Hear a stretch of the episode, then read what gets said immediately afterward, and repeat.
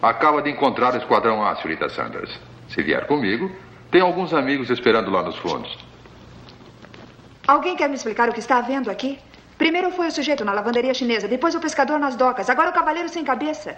Eu acho que não é exatamente o que eu estava procurando. Bem, bem-vinda à matinê das 10 horas. Há uma porção de gente à nossa procura. Algumas precisam de nossa ajuda, mas outras estão com os militares que querem nos pôr no xadrez e jogar a chave fora. Temos que tomar cuidado. Se quiser falar conosco, ótimo. Se não, sei que sabe onde é a saída. Preciso de sua ajuda.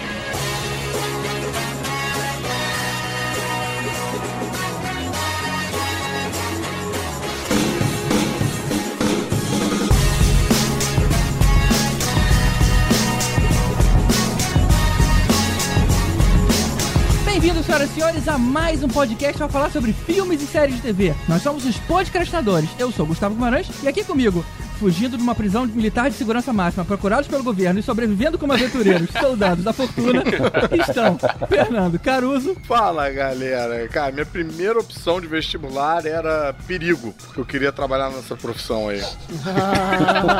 Ai, que horrível. Tibério Velasquez. E eu lembro quando a gente queria gravar esse episódio, aí a gente falou, pô, vamos gravar só cinco pessoas. Alguém falou, não, cara, seis são aventura. Não, a do Tibério Mas foi tá, bom. gostei, A tá, do Tibério foi gostei, bom. gostei, gostei. Vamos trocar a abertura do Tibério pra a mulher do Google falando qualquer coisa. eu sou o Tibério Velasquez. Eu, Vécio Parente. Meu Deus. Lá o Elvis com o tecladinho dele. Você que fez isso agora? eu que mão? fiz isso agora. No mesmo timbre que tem o. Essa música que durante anos todo mundo achava que era o tema do, do seriado. É, maldita Globo que mudava tudo. Acho que hoje em dia já, já largou esse fantasma. né? Hoje, hoje em dia as pessoas ouvem isso e pensam, ah, é Rush. Mas E mais uma vez aqui com a gente, Dudu Salles, do Papo de Gordo. Mas eu quero deixar claro que eu sempre gostei de chips, muito antes de saber que isso era como falava batata frita em inglês, tá? Ah, E queria comer do mesmo jeito. Sempre, Caruso, sempre. Ai, Eric Estrada. Ainda bem que você tá dentro da minha mente, cara. Você sempre se conecta comigo nesse nível. E Cadu Castro, criador do Ornitotiras e autor da coluna Rebobinando da Caverna do Caruso. Quando eu cheguei aqui, tudo isso era mato. Ali, atrás daquela malhação, a gente assistiu um curto-circuito. É, isso mesmo. Muito bom. Muito bom. Depois do episódio que a gente fez sobre Sessão da Tarde, a gente veio recebendo muitos pedidos pra gente fazer um no mesmo clima nostálgico, só que dessa vez com a Sessão Aventura. Então hoje a gente vai debater a história desse programa, lembrando dos grandes clássicos feitos nos anos 70, 80 e 90. Depois dos e-mails. Eu adoro esses muitos pedidos que ele retira da pasta imaginária dele. Duas pessoas, né? E, na verdade são os pedidos que importam, são os dos nossos padrinhos, então não tá valendo.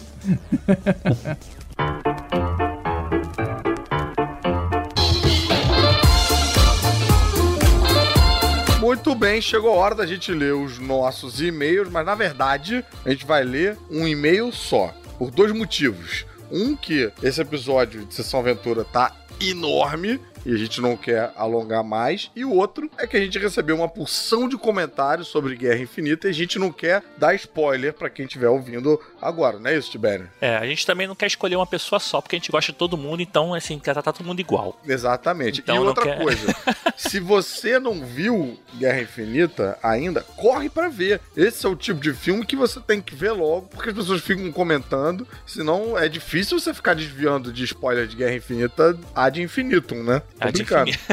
Inclusive, corre pra ver Deadpool, que daqui a pouco sai episódio nosso aí e o filme já tá no cinema. Exatamente. E aí vão ficar reclamando que a gente comentou de Deadpool um episódio de um outro filme e tal. Quando a gente grava um episódio de um filme, a gente fica com aquela sensação que pronto, gravamos, todo mundo viu.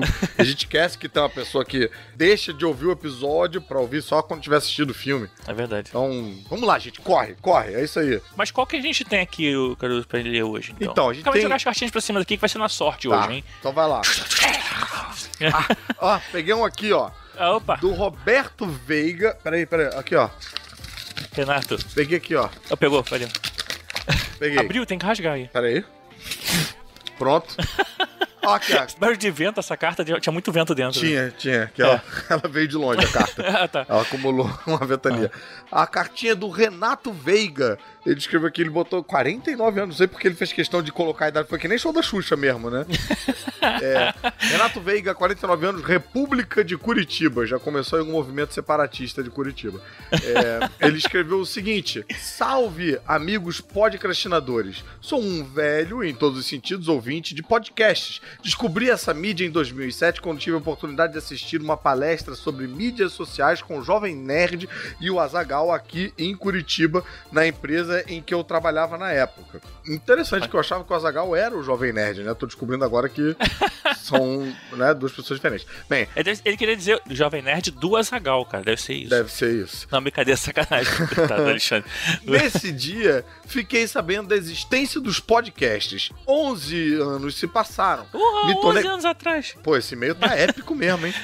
É, 11 anos andei pela Terra-média, vagando. Pô. É tudo, é- aqui é tudo mato, né? Tipo, 11 anos se passaram, me tornei um ouvinte compulsivo. Já cheguei a ter mais de 30 podcasts ao mesmo tempo no meu feed.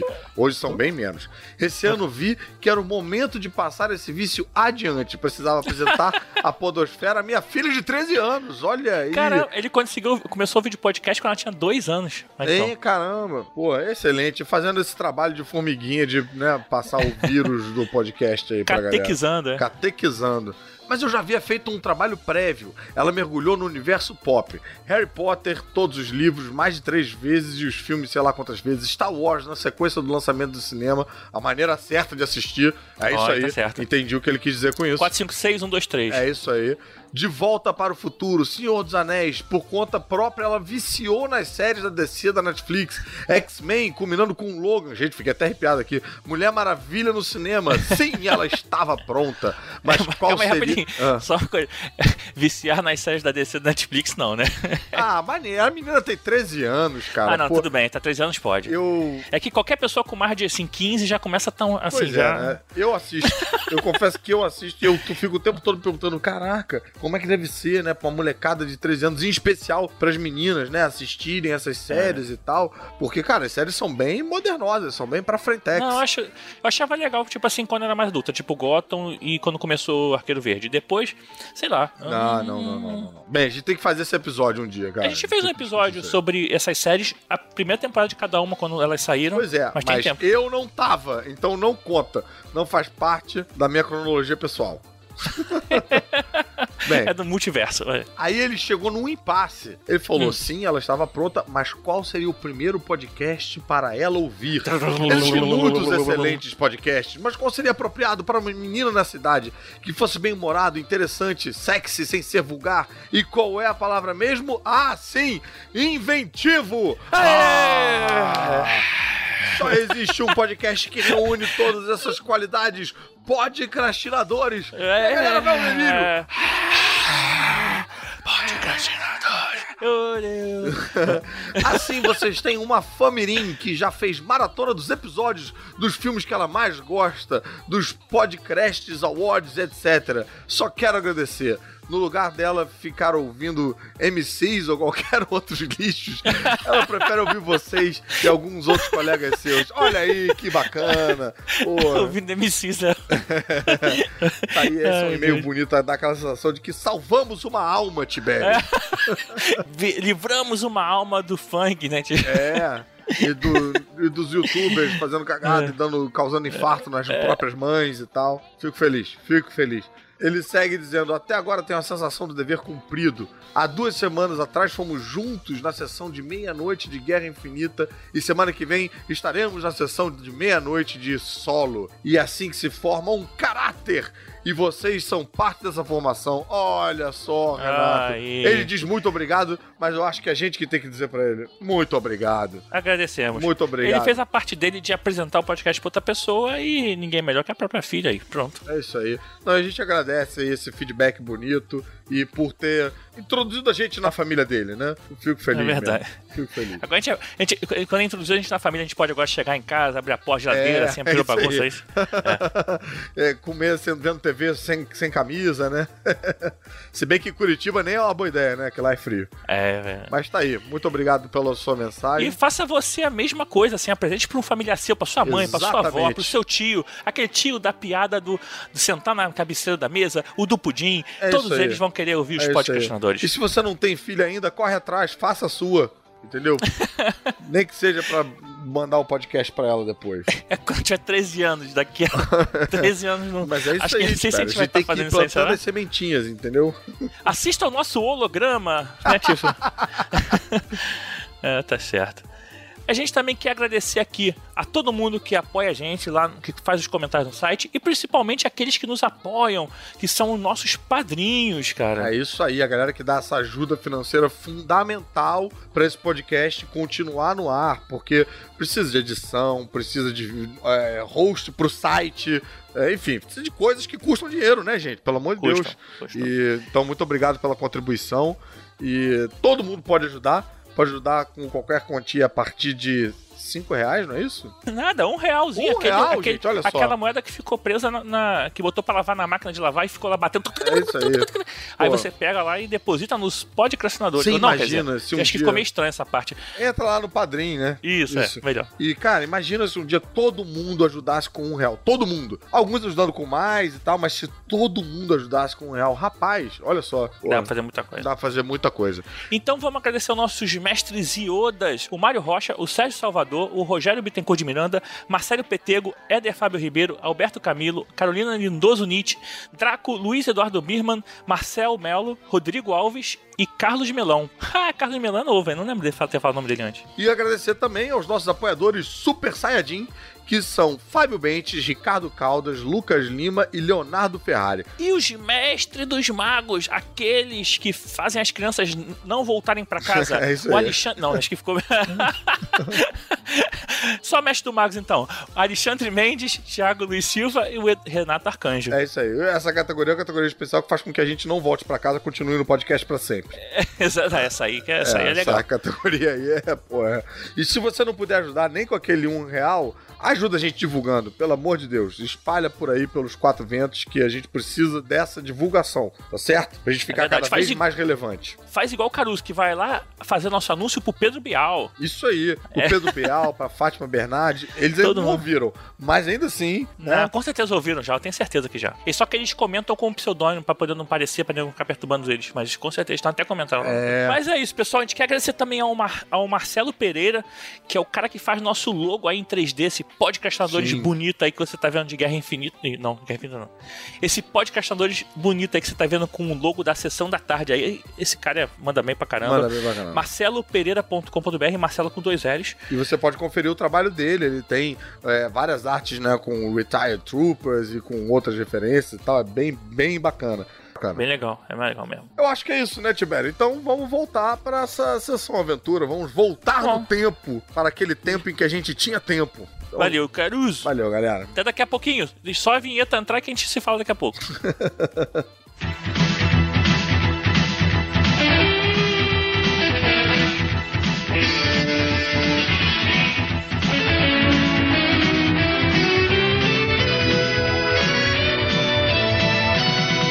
horário que sempre foi problemático pra Globo foi o de 16h45 até 17h30, que vinha depois do filme da tarde. Ela nunca conseguiu manter o mesmo nível alto de audiência que ela tinha em todos os outros horários. Então a Globo acabava usando essa faixa como espaço coringa pra ter sempre coisas novas aí. Então até os anos 90 teve a sessão aventura com um porrilhão de séries, alternando com a sessão comédia pra ela começar a medir se as pessoas gostavam mais de ação ou de comédia nessa faixa. As de ação tinham um resultado um pouquinho melhor, mas ainda assim estava bem longe do que a Globo queria. Aí passou a alternar com outras produções nacionais, como novelas, game shows, humorísticos, ou seja, tudo foi testado e ainda assim a Globo não conseguia fazer com que mais pessoas sentassem a bunda na frente da TV nesse horário. Até que ela começou a tentar uma outra abordagem. Em 89 entrou a novela Guerra dos Sexos. Em 1990, Que Rei Sou Eu. 91, Rock Santeiro. 92, Vamp. Em 93, a Globo colocou Andréia Beltrão fazendo a Radical Chic, que era uma gincana escolar, cópia descarada do passa ou repassa do Gugu. Eu assistia e gostava, tá? Só quero deixar isso bem claro pra vocês. Eu assistia e gostava. Cara, era uma época que a gente tinha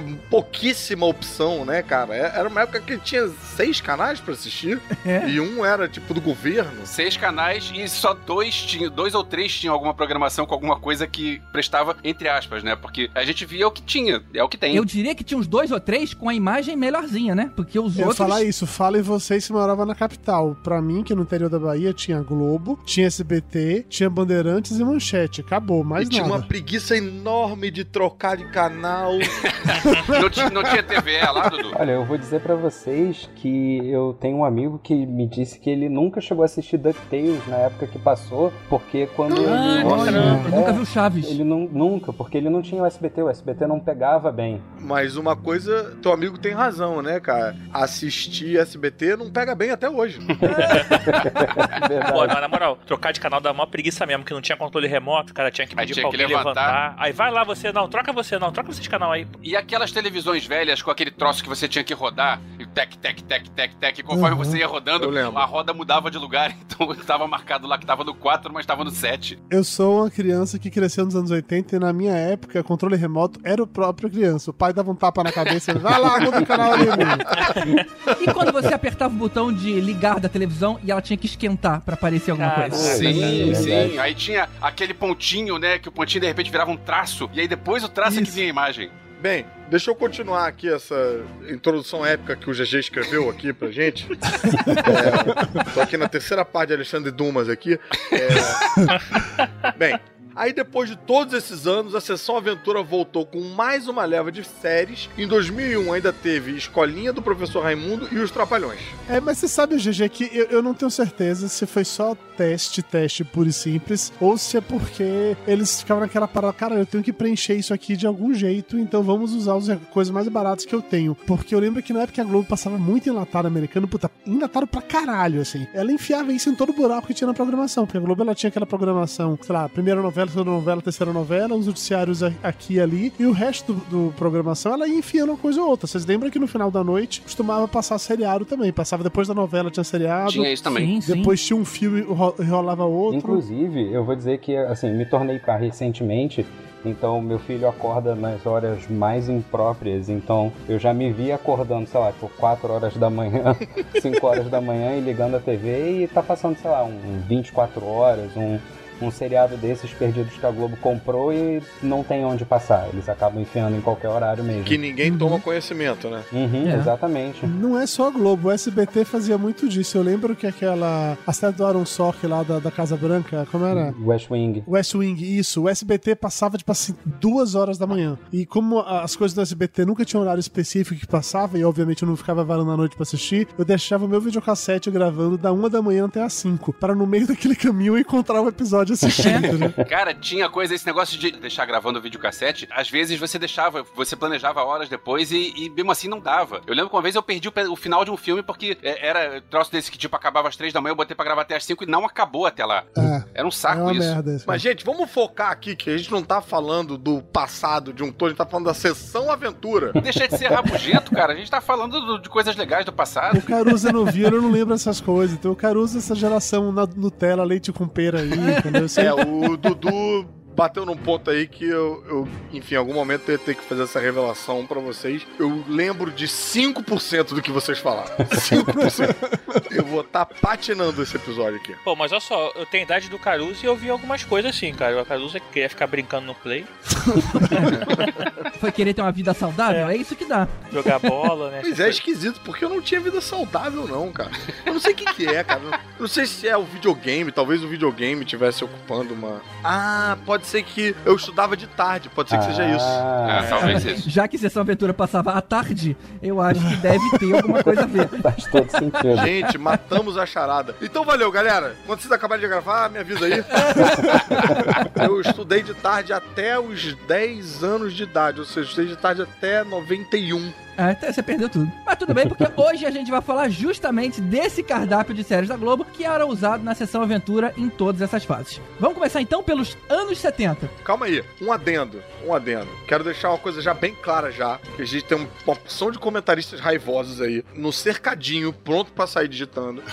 Tem uma porrada de série que eu sei que vocês lembram como sendo Sessão Aventura, que não era Sessão Aventura. Então não adianta escrever, não falou de não sei o que, não- não- se você não botou no Google antes pra ver era Sessão Aventura ou não. Porque o GG fez um trabalho aí muito precioso, entendeu? Tipo, preciosista, foi até, ligou pra Globo, fez o levantamento de todos esses dados. Caramba, olha então se não tá hein? aqui é porque não era Sessão Aventura. É verdade. Eu vou dizer pra vocês que eu já vi teses de mestrado menos detalhadas do que essa parte que o GG fez hoje, tá? Então, ele pesquisou a fundo e tudo que a gente falar aqui é a mais pura verdade. Ele voltou no tempo pra ver o que passava. Cara, mas Dudu, tu não sabe, a tese de mestrado do GG, os professores falaram chega, ele não concluiu. os professores uma hora falaram, chega, chega, tá bom, tá bom, tá bom, tá bom, passou. É, formou, um detalhe tchau. que é o seguinte: é, o- a pauta do GG tá tão detalhada que a gente nem tem coragem de questionar se tem alguma coisa que tá realmente certa ou errada. Tá certo, desculpa, É, né? sim, concordo. Sim, senhor, É. sim, senhor. Agora eu fiquei imaginando o projeto final do GG, o professor levantando e falou assim: ah, foda-se, e foi embora.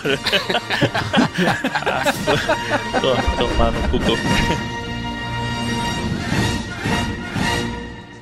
Era uma vez três garotas que ingressaram na academia de polícia.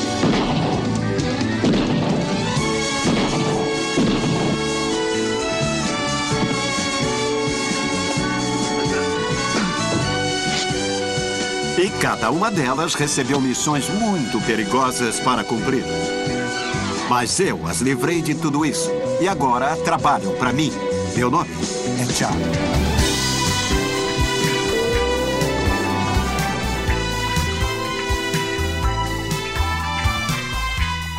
Vamos começar com As Panteras. Charlie Angels, que foi feito de 1976 a 81. Ela teve 5 temporadas e 158 episódios. Ela chegou na Globo em 1977 e passava na quarta nobre. Olha aí o Dudu Salles lembrando que haviam séries passando depois da novela das oito, mas só que ela ficou só dois anos lá. E depois ela foi pra Sessão Aventura e ficou lá até 83. Eu vou começar polemizando logo, dizendo que eu sempre achei as Panteras chato pra caralho, velho.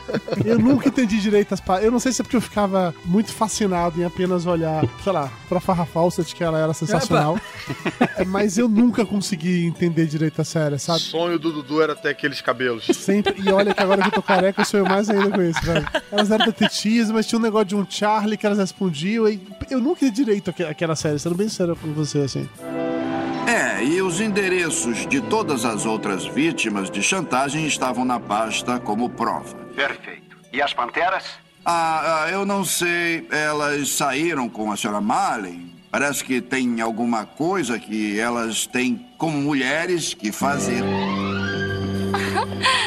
Esquece, meu anjo. Bom te ver. Nós avisamos a todas as outras vítimas das suas chantagens que as provas foram queimadas. Nós dissemos quem você é e onde está. Elas não veem a hora de virem aqui. Então vamos deixar uma pequena lembrança para que não se esqueça de nós. Então, estamos começando nos anos 70. Isso aí realmente aí eu não lembro mesmo. Mas, aí pô, eu não tinha nunca nem como viu, lembrar. cara, nenhum episódio, nem, nem reprise, cara. Mas você não viu o filme da Drew Barrymore e da Cameron? Ah, não, não, isso é outra coisa, pera. Esse eu vi.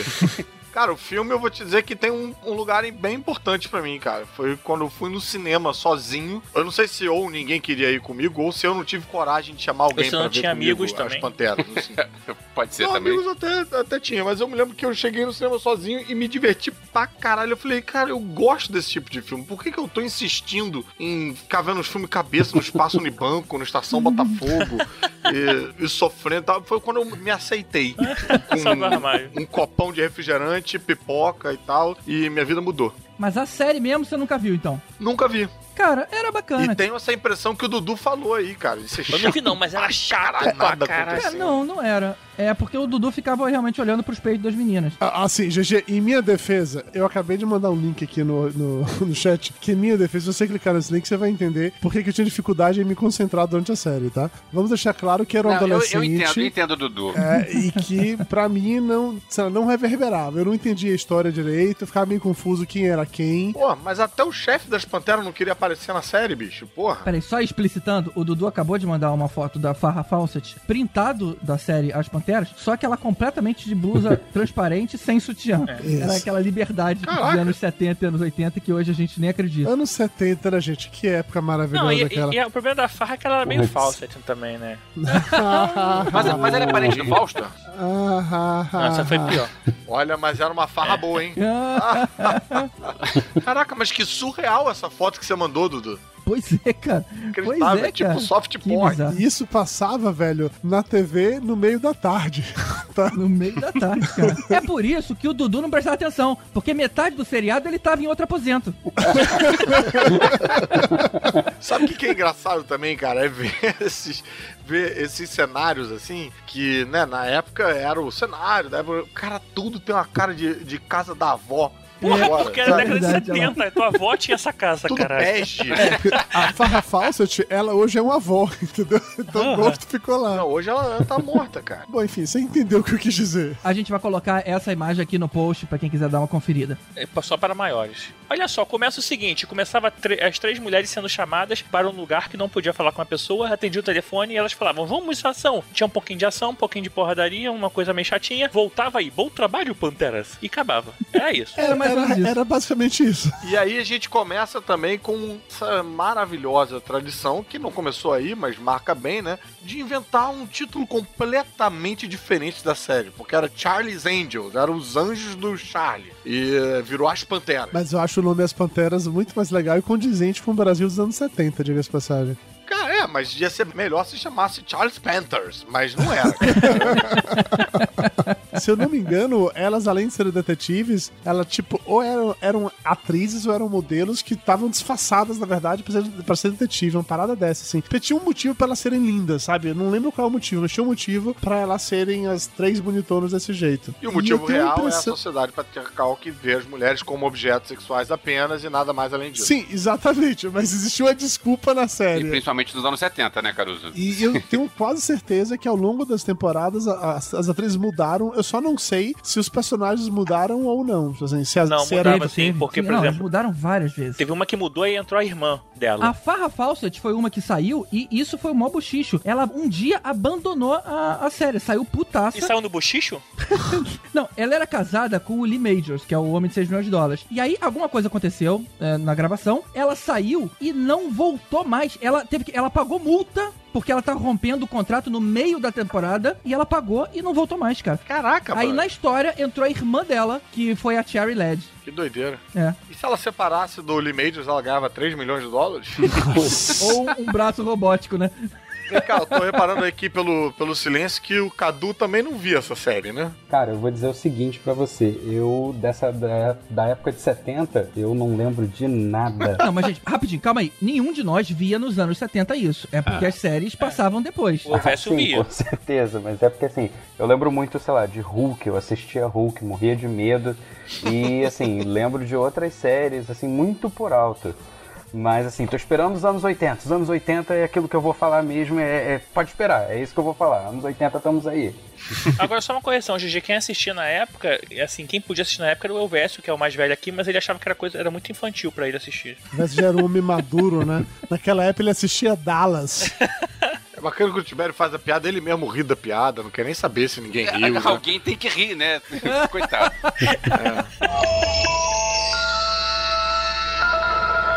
Então tá, vamos puxar a próxima série então, já que a gente já esgotou o pontário. Vamos falar da minha série favorita dessa época, que era. Chips.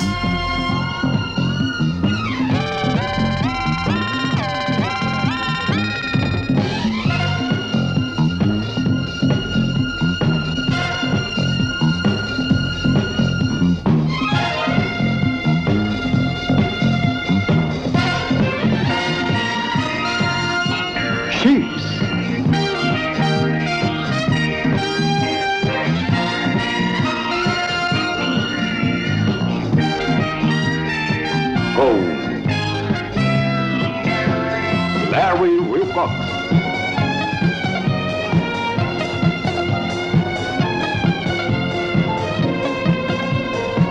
Eric Estrada.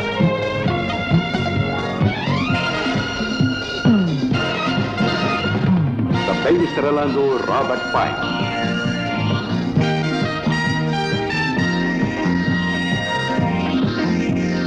uma distribuição United Artists.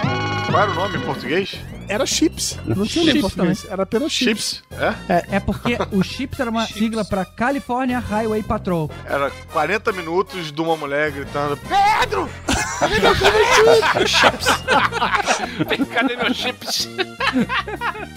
Detalhe que amanhã eu vou tocar com uma banda cover de anos 80 que o nome da banda é Chips. Ó. Mas é Chips com, com Ó. X. Está tudo conectado, cara. Tá tudo conectado. GG, é, recapitula aí: Califórnia, o quê? California Highway Patrol. É, era Polícia Rodoviária da Califórnia, cara. Era isso. IP, Chips, é. apesar do, do Caruso jamais ter assistido, Chips é uma série que durou muito tempo até. Ela foi de 77 até 83. Eu assisti isso quando reprisava, provavelmente nos finais de semana aqui na Globo, porque eu nasci em 76, então com certeza eu não tenho idade pra ter visto isso na época. E foram seis temporadas, 139 episódios. E É muita coisa, né? Basicamente, ele acompanhava a, a vida, né, de dois desses patrulheiros. Um que era um cara que eu não lembro o nome dele, e o outro que era o principal, que era o Pontiarello. É, um era o Frank Poncherello e o outro era o John Baker. John Baker, isso aí. O Pontiarello era o, era o Michael Penha? É o Michael Penha, é exatamente isso, cara. No filme do remake, o Pontiarello é o Michael Penha, exatamente esse. E, velho, a série, ela não tinha nada com nada. Era uma série policial genérica daquela dos anos 70. A diferença é que os policiais, eles andavam de moto, ficavam de uniforme, tinha um capacete bizarro pra caralho. Eu tinha bonequinho do Chips quando eu era criança. Eu sonhava em, ter, em andar de moto por causa disso. Eu cheguei a ganhar um Velotrol. Saca? Vocês nem sabem o que é Velotrol ou não? Caraca, Sim, sim, sim. Velotrol. Com certeza. Que era no formato de uma moto do Chips, assim, do jeito que eu gostava da série. Ou talvez meu pai gostava e me deu, e por isso que eu comecei a gostar. Não sei também, não tenho essa Ô, recordação. Dudu, a referência ficou tão forte que eu lembro que dois anos atrás, quando teve Olimpíada, e vieram guardas aqui pro Rio, da, da Guarda Nacional, Polícia Federal, sei lá de onde, e aí, não sei de onde era, de onde era os guardas, não, mas era uma moto do, do mesmo formato, do mesmo tipo, mesmo estilo dessas motos dos chips. Eu ficava vendo aquelas motos pensando, lá lá, chips, aqui também, no Brasil também tem chips. Eles devem ter ouvido muito isso por aí. Cara, eu- já vi umas motos dessas aqui em São Paulo uma vez também. Tava tendo um congresso de alguma coisa com os presidentes aqui. Esses batedores da polícia passando. E até o capacete é igual, sim, velho. sim. É muito igual, foda. igual. É muito foda. Caralho, chips! Chips! Acho muito foda. E o engraçado falando na moto é que todo mundo acha que aquelas motos eram Harley Davidson, porque a gente tá acostumado a ver aquele formato, mas não era, eram Kawasaki's. Ah, realmente essa era uma dúvida que É, assolava o Brasil. Cara, eu realmente tava Tem- preocupado, porque Todo mundo acha que era. É. Ah, gente, é, pô, é muito cara de Harley Davidson, ainda mais nos anos É, 70. cara. Cara, que bom que a gente gravou esse episódio, que a gente conseguiu sanar essa dúvida aí. que- O que pra mim foi extremamente decepcionante foi descobrir, vendo, essa, vendo fotos de bastidores, essas coisas assim, de que várias das cenas que tinha sempre eram os dois pilotando a moto e conversando, né? E aí um andando e a, a câmera na frente deles. Mas isso- eles não estavam pilotando a porra da moto de verdade, estava meio que preso Porra, é no caminhão e tava Tava puxando. sendo rebocado. Porra, Caruso, eu era, eu era uma criança, né, velho? Eu não tinha como saber disso. Eu achava que os caras eram os motoqueiros foda, que conseguiam ficar um do lado do outro, assim, conversando. É óbvio que não era, entendeu? Mas eu não tinha como saber disso. Então, quando eu vejo essas fotos de bastidores quando eu era ainda criança, sabe aquelas revistas, tipo... Aquelas revistas de cinema e TV que tinha nos anos 80, sabe? Eu não vou lembrar o nome das revistas da época, que eu não, eu não, não tenho reco- memória pra isso. Mas eu mostrar essas fotos de bastidores, eu fiquei muito arrasado quando eu vi assim, caralho, eles não estavam realmente pilotando a moto, tinha alguém... Eu nem imaginava que tinha dublê naquela época, né, Caruso? Vamos considerar esse tipo de coisa, por favor. Cara, eu não quero nem saber qual foi o seu impacto de descobrir que a vovó Mafalda era homem. Como assim? A vovó Mafalda era homem? Tá, tá, tá. O detalhe é que o, o Eric Estrada ficou tão marcado com o personagem do Pontiarello que até hoje ele faz participação especial por aí como Pontiarello. É, mas o cara com esse nome, né, tinha que fazer realmente um policial de rua, É, né? Eric Estrada. O Larry Wilcox veio pro Brasil, ele foi no Silvio Santos, vestido de policial, na época da que o SBT comprou. Mas isso foi quando, hein? Não sei, cara, foi no auge da febre. Deve ter sido ali. Ah, no- tá. Foi nos ali anos 80, 80 é. e tal. Pois é, se esse cara passar hoje por aí, ninguém vai saber quem era. Agora o Eric Estrada vai passar e todo mundo, ah, é o Pontiarello, é legal. Aí qual era o nome do, do cara que ficava- andava do seu lado? Sei lá, tanto faz. Só que não. Ninguém quer Tinha saber. uma briga, ah, eles brigavam muito na, na gravação, porque Sim, né? Porque falava, é Harley Davidson, não é Harley Davidson.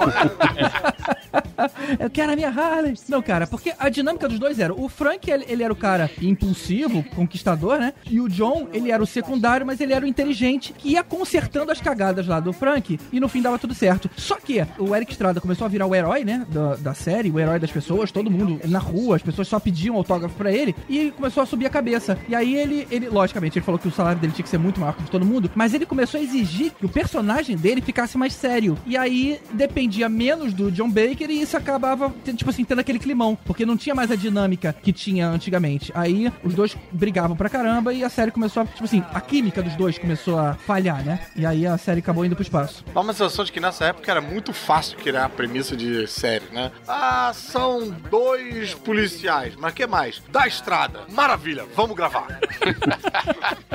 Os episódios, cara, meio sobre qualquer coisa, né, cara? Você pega um episódio.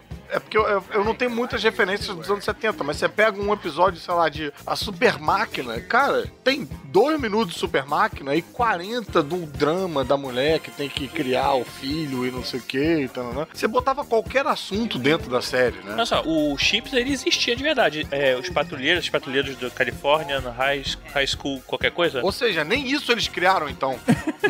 É, só que não tinha o I, né? Era só CHP. Aí eu sei lá, e o chip pra poder ficar engraçadinho na hora de chamar, mas, era, era- mas existe, assim. Então, realmente, eles, ah, vamos retratar dois caras que são dessa profissão que já existe. Não tem nada demais, não. E por fim, a série acabou melhorando muito a imagem dos policiais nos Estados Unidos. Então, eles começaram a virar heróizinhos, né? Das pessoas de novo. Eles começaram a virar batata frita. Ah, ah, nossa, demorei pra entender essa. Ok, com esse humor, vamos mudar de série, por favor, porque agora eu já sei. Vai ser igual a Farra Falsa Veladeira Abaixo. Vamos mudar de série, por gentileza? Bom, até porque com essa piada o pessoal deve ter ficado com raiva. Você não quer me ver com raiva. Olha, Olha! puxa, puxando. Já deu a deixa!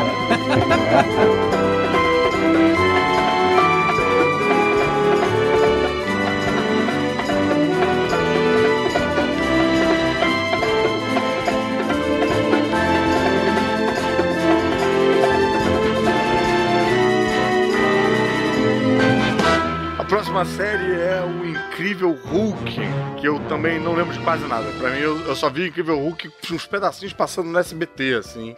Mas mesmo não tendo visto quase nada, eu sei que ela foi de 1978 a 82. Na verdade, você não sabe. O GG te falou agora pra ficar toda essa informação direitinho, porque o GG ele tem problema. Pô, não me dedura. Ah, eu achei que eu tinha falado de uma maneira tão natural aqui que eu tinha passado bem a ideia de que era eu. Ô, Caruso, por que, que o nome dele era David Banner e não, e não Bruce, como a gente conhece hoje? Cara, é porque acharam que Bruce era ruim, era feio. Não, não, não é por isso, não. Foi uma dessas decisões merdas, assim. E aí, lá pelas tantas, eles colocaram o Bruce depois. Aí ficou David Bruce Banner. O objetivo oficial que eu já li em mais de um lugar é porque nessa época a série do Batman era um sucesso e todo mundo sabia que o Batman era o Bruce Wayne, então eles não queriam pegar o Hulk e colocar como Bruce também, porque o Bruce era o Bruce Wayne. E aí tacaram o David Banner no meio e aí anos depois resolveram botar o Bruce lá pra ficar desse jeito. E nos quadrinhos A nem- gente tá um pouco distante da série do Batman, cara. Puta, cara, mas a série do Batman passa até hoje, bicho. É,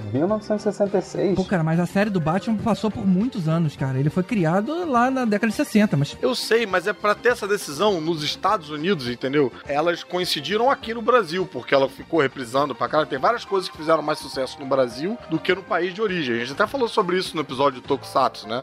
Umas séries que bombaram aqui, tipo Jaspion, e lá, nego caga pra Jaspion. Uhum. A mesma coisa aqui. Vamos ver de quanto a quanto foi Batman. 68 até, Caruso. 66 a 68. É, pois é, então. Não acho que isso tenha sido um motivo pra decisão do Hulk lá, não. O que eu li foi que o produtor na época da série queria criar uma identidade tipo Davi versus Golias, o cientista versus o monstro. E aí chamou de, de Davi por causa do- da referência bíblica a Davi. Isso faz sentido. Inclusive o sobrenome chegou a mudar também, de vez que teve episódio na série que chamou de. Era tipo Davi Bennett, Davi Bannon, sabe? Não era. é, cara. É tipo. Ele mudava uma... o sobrenome sempre. É, ele colocava o sobrenome diferente por causa daquele Magui lá, aquele repórter que ficava indo atrás dele. Então não, não foi Ah, é exatamente verdade, mesmo. tinha isso, né? Tinha uma Mas coisa meio o que eu soube é que os produtores achavam que Bruce não era um nome muito másculo. E aí achavam que tinha que trocar por algum motivo. E deve ter sido aí por esse, esse motivo que o Tibério levantou. Não queriam que o Hulk ficasse de Bruces. Né? Sei lá, acharam É, isso. mas uma coisa que eu achei interessante também, que eu fiquei sabendo depois, é que a própria Marvel acabou incorporando isso no- nos quadrinhos, eu acho, também. Porque o nome dele sempre foi Bruce Banner, mas depois virou Bruce David Banner, alguma coisa assim, e tem um nome ali no meio, é, uma relação com o pai dele. Depois, acho que no filme de, de 2008, lá do Ang Lee, eles também colocaram o, o nome dele de David Banner quando ele foi adotado, alguma coisa assim. Isso quer dizer que, assim, eles resolveram assumir essa coisa do nome. Mas no do Ang Lee não era estúdio Marvel, né? Ang Lee ainda era Universal. Não, é isso mesmo, não era Marvel não, era da Universal só. E pra quem não viu a série, é bom falar que eram dois atores, um ator de tamanho normal e outro cara muito grande, muito forte. E aí quando não era efeito especial. Pois é, era Luferino. É, eu ficava pintando ele de verde. Pois é, pintava ele de verde. E eu, criança, vendo aquilo, pensava, pô, mas por que, que rasga toda a roupa? Mas ele sempre tá de calça, ele sempre continua de calça, e a calça, a calça é elástica. Você queria ver o David do Banner, né? É verdade. Não, na verdade eu não queria. Eu queria saber que tipo de calça que ele É os usava. caras frustrados. Ah, droga, não foi hoje. Eu já vi o Luferino na convenção de quadrinhos de San Diego, sentado num standzinho, cobrando 20 dólares por foto. Achei meio tristinho. E, tipo, se você tirasse foto dele, ele ficava meio puto, assim, sabe? Eu, eu- eu perguntei, tipo, ah, posso tirar foto? Ele falou, pode, mas eu não vou olhar pra câmera. Se quiser que eu olhe, é tanto. Se quiser não sei o quê. Tipo, o cara é bem... Caramba. Cara, ele vive disso hoje em dia, né, bicho? Ele vive disso.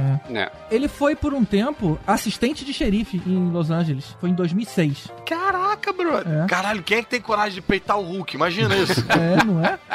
na tua cidadezinha ali. E que dinâmica de profissão merda é essa, em que o assistente do xerife é o Luferino, cara? Como é que. Como é que você impõe algum respeito? Ninguém, ninguém é maior do que o Luferino pra ser. É, porque o xerife lá é eleito, né, cara? Pra ver que o xerife era o Bill Bixby, né? É. Ele, na verdade, ele, quando ele acabou a série e tal, que não deu mais o que fazer, ele seguiu a, profissão- acho que a carreira do pai dele, ou de família, alguma coisa assim, que era ser policial, então ele sempre quis ser, aí ele fez um cursinho lá e entrou pra polícia. Caraca, brother, mas o xerife tinha que ser o Arnold Schwarzenegger, e ainda assim. Ainda assim a briga é boa. É. Mas sabe uma coisa que marcava? Eu, assim, eu cheguei a ver algum- alguns episódios, eu não, não acompanhei e tal, eu lembro de ter visto, mas provavelmente não foi na década de 70, porque eu não tinha nascido ainda. Mas, cara, eu lembro de um detalhe que me incomodava, que era a mão do Hulk estava sempre na cor normal, assim, cara, eles não conseguiam pintar a mão dele direito de verde. e aí, tipo, aí é todo verde com a mão ama- amarela. O Hulk tinha peidado, é isso? Peidado. A maquiagem do cara levava três horas, cara, pra fazer. Todos os episódios, bizarro, né? E não podiam usar uma tinta legal, né, cara? Não, cara, e, e só por causa do tamanho dele, né? Porque o que gastava pra pintar o Luferino devia dar pra pintar uma casa casa. Mas a gente tá dando uma zoada no personagem, mas ele foi responsável por popularizar o Hulk, né? Pra muita Verdade. gente, esse Hulk ainda é a referência, né? Do Hulk. Verdade. E essa série tinha duas paradas bem icônicas. Uma é que sempre que o Banner tava se transformando no Hulk, tinha aquele lance de uma lente de contato no olho dele lá, que tava só aquele pontinho. Que isso foi inclusive levado pro cinema no filme do Edward Norton, que ele era muito fã da série, então ele, ele insistiu e incorporou isso no filme. O do Ruffalo não faz isso, mas o Edward Norton fez. E outra era a porra da musiquinha do pianinho triste. Olha, porque todo episódio. Todo É. episódio acabava É, o- com incrível verdade. o emo. Hulk salva a pátria, mas como todo mundo odeia ele, então acabava com o Banner andando sozinho, assim, na beira da estrada, e aquele pianinho lá, sad song, sei lá como é porra dessa música, mas é muito marcante até hoje isso. Muito marcante. Sempre andando Verdade. em direção a Acapulco. Olha, eu vou dizer que esse negócio da lente de contato eu achei muito maneiro, muito foda quando eles fizeram isso no filme, porque foi uma referência muito bacana pro seriado. É, é. Mas, assim, eu morria de medo, cara. Quando ele arregalava aquele olho com aquela lente branca, caraca, eu me cagava de medo. Eu fechava o olho, saía, saía de perto. E olha só, o Cadu acabou de mandar aqui no chat a imagem do Lu Ferrino com a mão peidada de amarelo, cara. É realmente, olha só, cara. Quem tem coragem, né, de falar é quem tá com a mão amarela pro A mão tá amarela mesmo, cara. É. Ah, é verdade. Vamos colocar essa foto no post. Essa imagem dele olhando para a tela com os olhos verdes é tão icônica que teve um podcast que usou como capa aí pra poder identificar os haters na internet, cara. Que foi um sucesso. Foi uma imagem que todo mundo adorou e desde o início nunca teve nenhum questionamento sobre essa imagem. Nunca. Nem preferiam do, a do Vader, né? Pra quem não é padrinho, a gente sempre lá no grupo, quando vai aprovar uma capa, eu coloco algumas versões. E a gente faz uma enquete, quem prefere o quê. Mas a votação mais polêmica foi justamente essa. Nego fazendo boca de urna fora do, do grupo. Foi engraçado. Mas vem cá, voltando ao, ao Hulk, eu, enfim, eu vi cenas e flashes e tal, mas eles eram bem criativos na hora de filmar, assim, né? Tô vendo aqui essa imagem que o Cadu mandou, porque não só o Luferino é um cara enorme, ele tinha aquela, umas próteses na testa que deixava ele meio primitivo, assim, e eles usavam uns ângulos de câmera diferentes pra parecer que ele era maior também, né? Meio mais de baixo e tal, né? Ele dava aqueles saltos. Era, pô, pra época era bem à frente do tempo, eu acho, vai. O bizarro é que no Brasil a série foi redublada várias vezes, os mesmos episódios. Mr. McGee, don't make me angry. You wouldn't like me when I'm angry. Sr. McGee, não faça que eu me zangue. Não ia gostar de mim zangado. Sr. McGee, não me irrite. Não iria gostar de me ver zangado. Sr. McGee, por favor, não me irrite. O senhor não vai gostar de me ver irritado. O Incrível Hulk. E assim, Caruso, como o exemplo que você falou mais cedo lá de, das outras séries, eu acho que o tempo que o Hulk ficava por episódio devia ser, sei lá, dois minutos, sabe? A maior parte do tempo era outros draminhas acontecendo, era o Banner tentando se controlar, aí ele ficava nervoso, mas se controlava, acontecia alguma coisa, alguém era escroto com ele, aí chegava um dado momento ele não conseguia, virava o Hulk, aí tinha dois minutos de efeitos especiais toscos, o Hulk resolvia a parada e ele ia embora. e era assim que seguia a parada. Mas a série do Hulk, depois que ela disparou de passar pela na TV, ela virou uma série de filmes também. Nessa série de filmes rolou um monte de crossover. Sim. Ele encontrou com Thor, ele encontrou com Demolidor. Encontrou com o Demolidor. Meu Deus. É, porque eles tentaram, inclusive, fazer isso, tipo, um piloto para uma série do Thor e um piloto para uma possível série do Demolidor, mas tudo foi um fracasso retumbante. Ah, isso é interessante. Essa imagem que a gente tem aqui, que é do, do Hulk na, na grade, foi do episódio que ele ganhou o M de é, melhor atriz. Na verdade, quem ganhou foi a, a mulher que, é, no caso, se casa com o Banner, né? E ela conseguiu ganhar um. A série conseguiu ganhar um M, cara. É interessante aí. Eu não lembrava disso, mas eu lembro que o Bill Bixby, que fazia o Hulk, ele era um ator respeitado. Eu não sei se É. ainda é, mas ele era na época um ator Não, respeitado. hoje assim. ele morreu. Na verdade, ele morreu em 93. então hoje ele não é mais. Quero dizer, GG, que eu não sei se depois da série do Hulk, se ele conseguiu continuar um ator respeitado ou não. Ou ele ficou pra sempre marcado como Hulk, entendeu? Você tá dizendo que depois que a pessoa morre e você não respeita mais, é isso? É? É, o GG não respeita os mortos, né, cara? Ah, GG é foda, cara. Caraca, que absurdo. Não, passou, passou. Tá vendo muito The Walking Dead.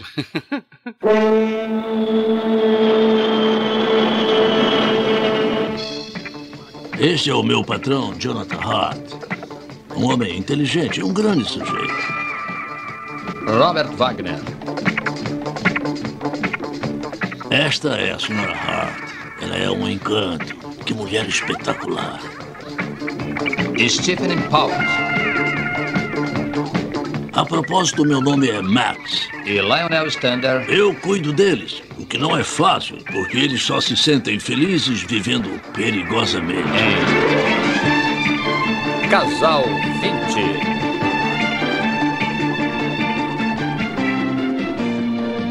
Em 1979, a gente teve Casal 20, que era Heart to Heart, e ele foi feito de 79 até 82. A curiosidade é que ele é- foi uma série criada por Sidney Sheldon. Olha só. O do Big Bang Theory? Eu diria que essa série é bem aquele esquema que o Caruso falou agora há pouco de qualquer coisa vira uma série. Cara, a série era um executivo casado com uma jornalista, os dois de sucesso, e o hobby deles era investigar assassinato. Eles não eram nem consultores da polícia. Eles faziam de forma amadora, sem a polícia saber. Aí no final, Caraca, eles chamavam a bicho. polícia pra prender o assassino. É isso. Você sabe que o seu relacionamento tá em crise quando ao invés de você ficar em casa com a sua mulher, você sai com ela pra investigar assassinato. É tudo pra não ter uma DR, tudo pra não ver um filme E junto. o mais louco, cara, é que fazia muito sucesso, cara. Teve Fazia cinco sucesso, temporadas sim. e 110 episódios. Cara, e Casal 20 virou uma expressão, né? Não é? Tanto que o ataque do Fluminense nos anos 80 era o Casal 20, era o Washington e Assis. O ataque que foi campeão brasileiro Ah, era o era Casal 20. casal, cara. Ah, tinha que ser do, Fluminense. Você Ah. sabe que existe uma dupla, né? Sabe que o futebol é um, time- é um esporte de equipe, né? Entendemos, Vessa. Mas ok. Guarda, acha que eu tenho cara de assassino? Eu não sei. Como deve ser a cara de um assassino? Eu já É. lhe disse uma porção de vezes e repito, eu sou Jonathan Hart. Jonathan!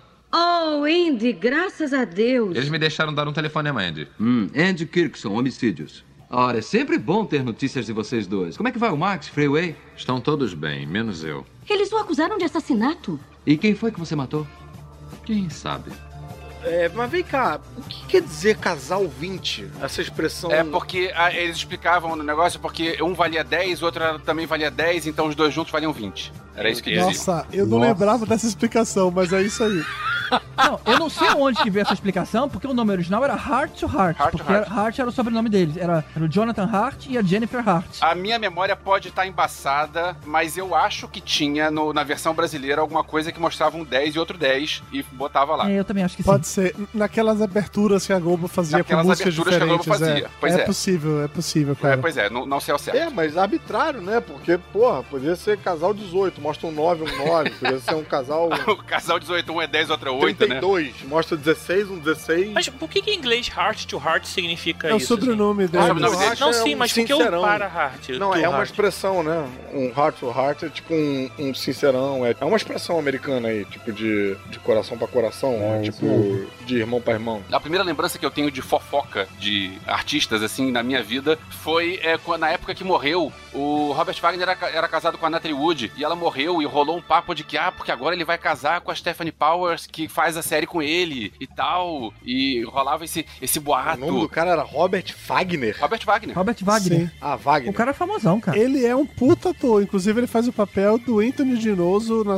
na série NCIS. E eu adoro os episódios que ele participa, porque ele continua canastrão como sempre. Mas olha só, o papel mais legal que ele fez, mais recente, mais recente mais ou menos, né, mas menos velho, ele era o number two do Austin Powers, nos três Austin Powers. Sim. Não, eu acho que os papéis mais recentes dele são na série NCIS que eu comentei mais cedo, cara. Depois disso, ele meio que deu uma sumida também, assim, como um todo. Pô, mas uma hora chega, né? O cara tá trabalhando pra caralho mó tempão. O, o que eu mais lembro dessa série, na verdade, não é nem dele nem dela, é do mordomo que eles tinham. O mordomo, eu acho que o nome dele era Max, uma coisa assim. Ah, é verdade. É, é verdade. Tinha o cachorro e ele também. era um velho. Tinha um cachorro, mas ele era um um velho mais também. esquisitão e, e que invariavelmente salvava eles das coisas, sabe? Sei lá, nesse de, de investigar assassinato, eles se metiam em algum problema e aí o mordomo que vinha salvar. Era, Tinha era Max. paradas Caralho, assim. que solto, cara. Era Max o nome dele. Era Max mesmo o nome dele? Mordomo, cara. Isso. Por quê, cara? Eles eram ricos, Mordomo é uma das bicho. paradas mais irreais do mundo, né? Um negócio deve ter tido três na Inglaterra. E aí, na televisão, toma conta, né? 1987. Finalmente o lançamento da nave espacial americana ao espaço mais distante. Um erro de cálculo fez com que a nave pilotada pelo capitão William Buck Rogers fosse tirada de sua trajetória, ficando em uma órbita na qual ele permaneceu congelado, voltando a acordar 500 anos depois.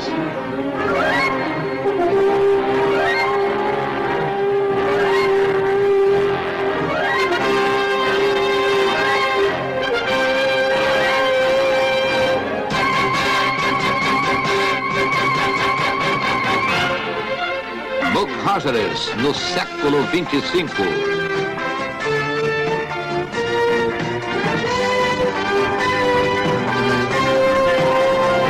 Também nessa época tinha série de ficção científica e eu, como era moleque fã de Guerra nas Estrelas, é, eu curtia as duas, pelo menos duas que eu lembro de séries de ficção científica que passavam na televisão, que era o Battlestar Galactica e na Sessão Aventura passava o Buck Rogers no século 25, que foram duas temporadas de 79 a 81 e tinham, tiveram 33 episódios no total. O Buck Rogers era um cara da época, dos velhos e datados dos anos 70, que ele foi parar no século 25, não me lembro porquê, não lembro o que aconteceu com Ele é um cara do presente que vai Isso, viaja pro futuro. Que viaja pro futuro. E aí eu lembro, eu, eu não lembro de, de nenhum episódio Foi uma inteiro. missão que deu errado e ele ficou congelado no espaço. E aí uma civilização no século 25 falou: ih, tem um cara congelado aqui. Vamos descongelar e fazer ele trabalhar de patrulheiro. Porra, o cara viajou no tempo pelo caminho mais longo, né? É, é, exatamente. Eu lembro de umas coisas toscas. Tinha um robozinho que andava com ele e o robozinho andava com um outro robô pendurado. O robô pendurado é o que falava. O robô que andava era o Big Big Big. E ele andava com um troço que parecia um gênios no peito, que era o que conversava Era com ele. outro robô? Olha, eu sempre achei que era uma coisa só. Não, eram dois robôs diferentes, um que falava e outro que falava Big Big Big. Como disse alguém, não há nada mais nostálgico do que pensar em coisas que já tivemos e que não existem mais. Quem disse isso? Eu.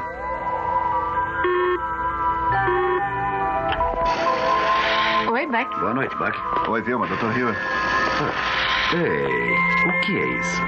Uma mudança de cenário. Eu já estava me sentindo muito solitário e preso aqui dentro.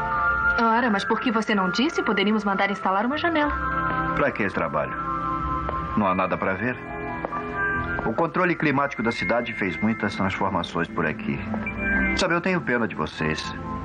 nunca sentiram a alegria de ver acontecer um pôr do sol.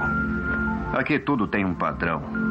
Tudo é programado, até o clima. Não conhecem o outono, a primavera, a chuva, a neve, nada.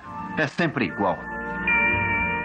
E o- coisas que a gente só sabe depois de velho, o- um dos criadores da série é o Glenn. Larson, que é o mesmo criador do Bata- Battlestar Galáctica. Ou seja, dá até vontade de rever. Mas vem cá, Buck Rogers é, é mais antigo do que 79, né? Ele não é tipo contemporâneo lá do Flash Gordon, na Não, década não, de ele- ele- ele- 20, 30. Ele foi inspirado em Star Wars descaradamente. Não, a série, mas não tinha uns livros, não tinha quadrinho antigamente. Tinha coisa de Buck Rogers mais velho, porque eu tava dando uma olhada no IMDB e achei uma- um filme de 1939. Então, Aí, viu? existia coisa mais antiga, mas não sei qual é a comparação. Isso foi meio que um, um revamp do Buck Rogers, né? Pois é. E eu acho que tiveram algumas tentativas, até depois acho que teve mais também. Em 1950 e 1977, pelo Ah. menos. Não sei quanto, não sei qual o total, mas eu sei que tem isso daqui, olhando aqui no IMDB rapidinho. E o Buck Rogers era uma, era uma cópiazinha descarada do Flash Gordon, né? Mais ou menos. E eu não sei o que veio primeiro, não. Flash Gordon que ganhou um filme muito bom alguns anos Não. depois, que é um clássico incompreendido. Pô, quer dizer então que o cara era cópia de, de Star Wars, depois cópia de, de Flash Gordon. O cara só viaja na cópia, é isso mesmo? Cara, o robô era o C3PO, ele, ele é tipo meio Han Solo, assim, até apontar a arma parecia um de Star Wars. É verdade, Um de Star Wars, é cara. Ih, gente, não, olha só, é o contrário, cara. O Flash Gordon que foi criado pra competir com o Buck Rogers. Ah, eu falei. Buck Rogers é de, oit- de 28. O Flash Gordon foi criado em, Olha em só. 34. Pô, seis anos depois. Seis anos depois, numa época que o YouTube. Ah, não, peraí, outra coisa. então... seis anos depois é tipo se fosse amanhã, assim, é, é hoje em dia. É, quase é que é o isso, tempo que isso. demorava pra chegar a informação em outro lugar, né? O engraçado é que a, a NBC, ela tava com tudo certo pra lançar lá o, o Buck Rogers na TV, mas aí quando veio Battlestar Galactica, em outro canal, que pegava carona aí no Star Wars, eles falaram, puta, pera aí, calma, que acabou de surgir uma série igual, vamos segurar a onda. E aí, como Battlestar Galactica também teve uma boa aceitação, os caras falaram, cara, faz o seguinte, vamos fazer um filme pra TV, vamos ver a aceitação, e aí depois a gente vê se faz uma série ou não. Fizeram o filme, um ano depois, o filme foi um sucesso, e aí a NBC falou, beleza, agora tá liberado aí da gente fazer a série. Vou falar pra vocês que eu tenho um box que eu comprei com a série inteira, mas eu nunca tive coragem de rever porque eu acho que eu vou achar muito ruim. E como é que chama? Chama Box Rogers? Eu, eu lembro de uma cena que, que eu a- a- acho que é uma das maiores vergonhas alheias que eu já vi na televisão, que era o Buck Rogers ensinando a mulher lá do futuro a dançar música discoteca.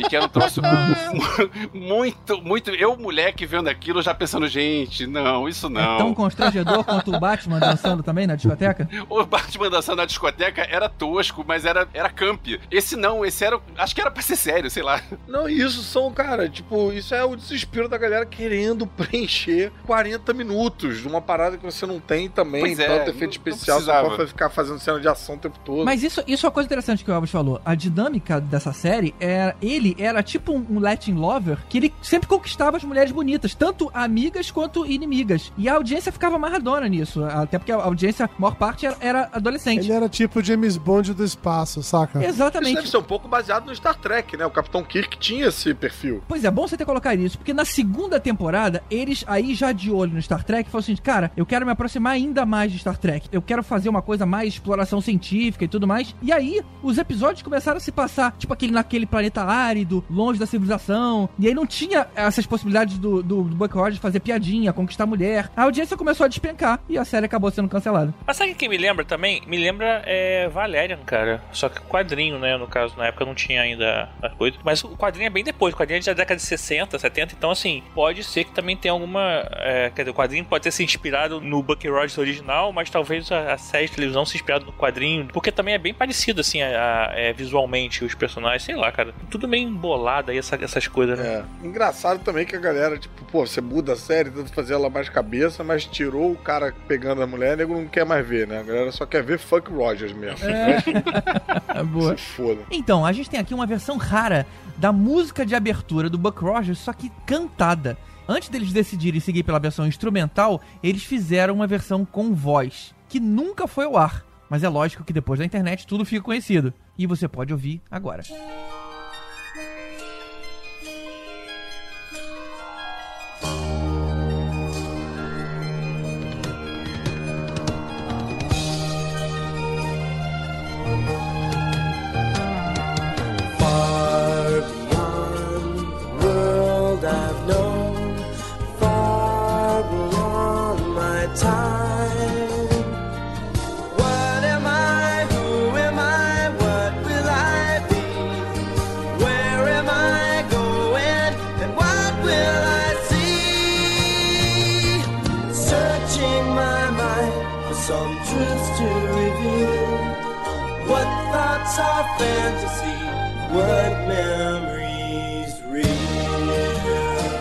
engraçado assim que uma coisa que eu acho interessante é porque hoje em dia, quer dizer, hoje em dia, se você pegar um pouco tempo atrás, as séries quando se falavam de futuro, por exemplo, se você pegar Perdido no Espaço, eles passavam em 1997, ou seja, ontem, né, do Aham. passado. E essa era Já uma é nosso passado, é, já. essa série é uma série que você fala do século 25, cara. É muito pra frente, né, assim. É verdade. É, eles fizeram um chute, né, engraçado assim, lá pra Porque tudo era muito exagerado, né, cara, nos anos 80, né? Então, ah, foi pro século 25. é, De Volta ao Futuro foi 2000 e pouco, é 2015. Cara, eles pularam os 30 anos, né, bicho? Aqui é como se imaginava que o mundo estaria em 30 anos.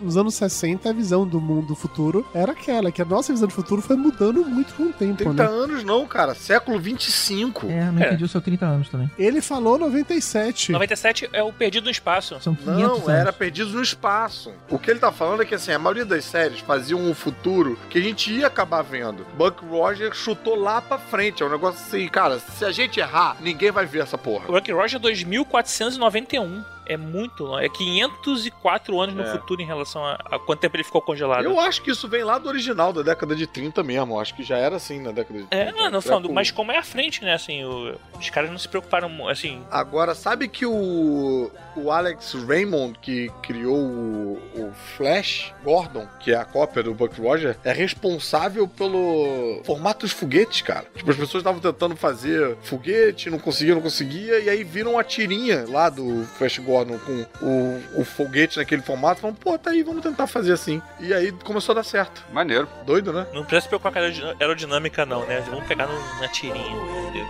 What will I see?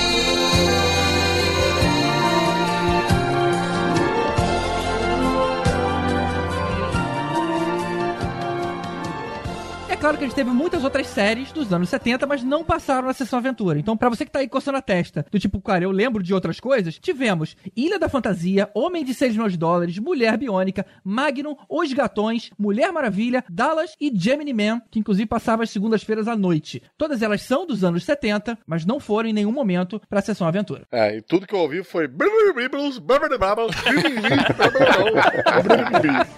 Magnum. Não é possível que você não viu Magnum, cara. Os Magnum era o Gatões. namorado da Mônica, né? Os gatões, eu, eu me amarrava nos gatões, me amarrava no. Pô, Mulher no, Maravilha, cara, que isso? Me amarrava no carro deles. Cara, não vi nada, Gemini nada, Man, nada. cara, o cara do reloginho que apertava e ficava 11 minutos é, invisível. Porra, maneiríssimo. Nossa senhora, não faço ideia do que é isso. A Ilha da Fantasia, cara. Ilha O da avião, Fantasia. o avião! Senhor Não Hurk, tenho o essa avião! referência. É, a única que eu tenho é Magnum, que é o namorado da Mônica com camisa havaiana. Isso, é o namorado da Mônica. Isso. Tinha uma história de que ele ia ser o Indiana Jones, né? Mas aí ele falou, não quero raspar o bigode. Tem isso, tem esse papo. É. Não sei se foi por causa do bigode. Eu sei que ele tava cotado antes do Harrison Ford, ele tava cotado pra ser o Indiana Jones. Qual foi a história? Por que que não foi? Porra, mas isso era mole, é só fazendo CGI, dá super certo. Talvez. Não, mas na verdade é porque ele não foi o Indiana Jones por causa de Magnum. Não, e hoje ele ganha mais dinheiro com o licenciamento do sorvete, né? Ah,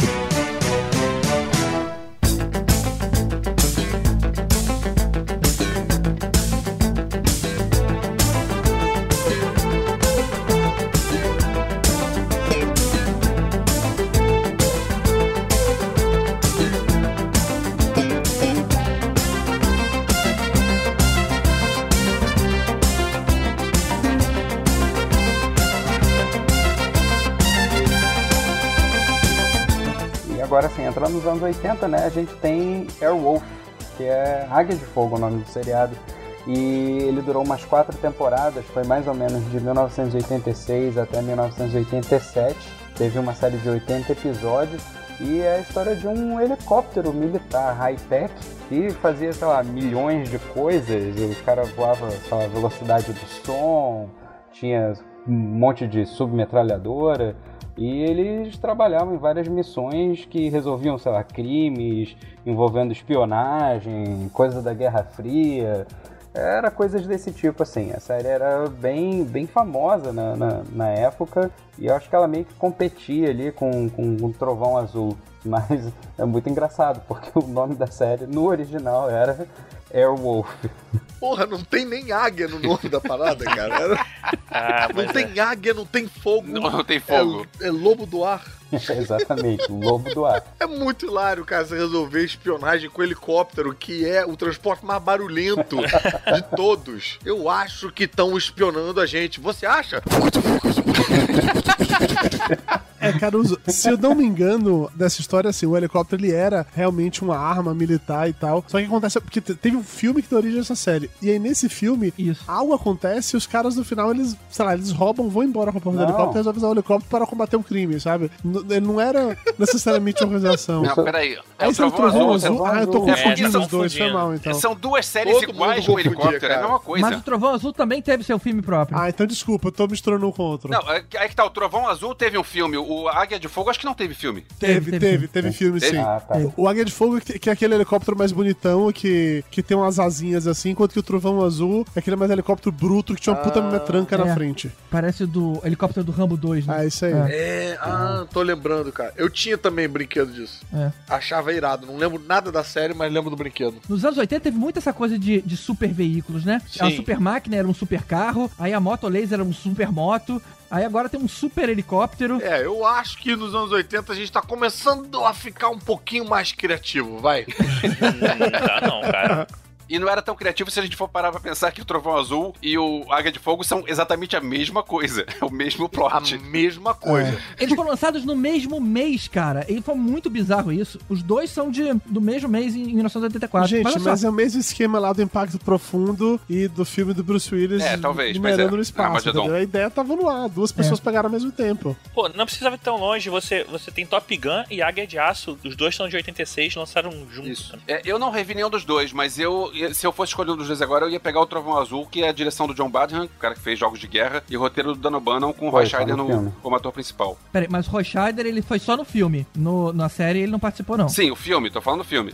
Mas olha só, antes de entrar no Trovão Azul, eu acabei de achar aqui as armas da Água de Fogo. Essa eu tenho que contar. Você tem o modo de super velocidade, que é o Super Pursuit Mode, que ele atingia a velocidade Mach 1, dando velocidade de um caça-MiG supersônico e mísseis. Aí você tinha o modo de super velocidade extrema, que era no Extreme Super Pursuit Mode, que este recurso faz o helicóptero chegar a uma velocidade Mach 2, duas vezes mais rápido que a velocidade do som, em torno de 2.450 km por hora, e é capaz de atingir a estratosfera. Ah, cara, o nego surtava Era muito. tipo né? uma super máquina no ar, né? Parece o Match 5 do, do Speed Racer. Ainda tinha o canhão vulcão e lança-mísseis, a arma mais mortal do Águia de Fogo. É um pod retrátil triplo, eu tô lendo aqui, de direção ajustável num eixo de 180 graus, capaz de lançar uma variada gama de mísseis ar-ar e ar-terra. Alguém sabe o que que é isso? Ar-ar e ar-terra? Eu já ouvi isso várias vezes, não sei o que que é. É, a ar é um míssil que atinge no ar e a terra é um míssil que é pra tirar, assim, acertar na terra. Basicamente isso. É, origem e destino. É isso mesmo? É. É. Ele sai do ar e atinge no ar. Isso. É, ele deve ter uma propulsão, né? Entendi. O Eu nunca ar-terra você solta, né? É, mísseis que saem da Terra, por exemplo, saem ar- terra-ar ou terra-terra. Tem, tem Entendi. Só que. Agora, tem uma coisa sobre, sobre Águia de Fogo bem recente que o pessoal que vê Rick and Morty pode se ligar, porque o ator principal era o John Michael Vincent. E você tem um episódio em que eles estão fazendo aquele televisão intergaláctica que fica John Michael Vincent, John Michael Vincent. e se você lembrar. É, deve ter Tem. sido muito engraçado na sua cabeça quando você pensou nisso, cara. Eu. Não, não é uma piada, é no Rick and Morty. No elenco de Águia de Fogo tinha aquele ator, cara, que sempre foi velho, que fez o porteiro de uma outra série. Acho que fez Que é o o porteiro de The Single. Guy. Ernest Borgnine. É, que é o, pô, o Cid Moreira lá, igualzinho o Cid Moreira. Pra você ver que todo mundo precisa pagar a conta, né, velho? É, e tem um Flanders com um olho só, tem um... Eu acho maneiro que ele sempre foi velho, tipo. Essa até o Elvis. Bem, então tá, vamos falar agora da outra, então, ver se a gente consegue diferenciar. Não consegue. Só que não. Cara, a diferença, tem uma diferença assim. Pelo menos no Trovão Azul, o helicóptero era da polícia. É isso aí. O, o outro não. O outro era só, um, só uma galera que usava pra, também, por hobby, solucionar crime. Mas dessa vez Mas não. a máquina da Águia de Fogo era bem melhor, cara. Pô, essa ma... Isso eu aí. não, eu gostava mais do Trovão Azul. Eu tinha o brinquedo do Trovão Azul, era um helicóptero de, de fricção, cara. Era esse aqui da foto, esse mesmo. É verdade, olha. Não, não brother, sabe o que, que fode tudo? Você tá vendo pelos brinquedos, pelas imagens que eu tô colocando. O Águia de Fogo era azul, brother. Era azul, cara. Eu falei que era a mesma série, vocês não estão me o levando a trovão sério? azul não era azul. Eu tô fazendo preto. Aí é pra fuder geral, cara. E, e, Caruso, o Águia de Fogo não era azul, Caruso. Ele era tipo azul esverdeado ou verde azulado, sabe? Que isso, cara? Olha a foto que eu botei aí, cara. Azulaço, bicho.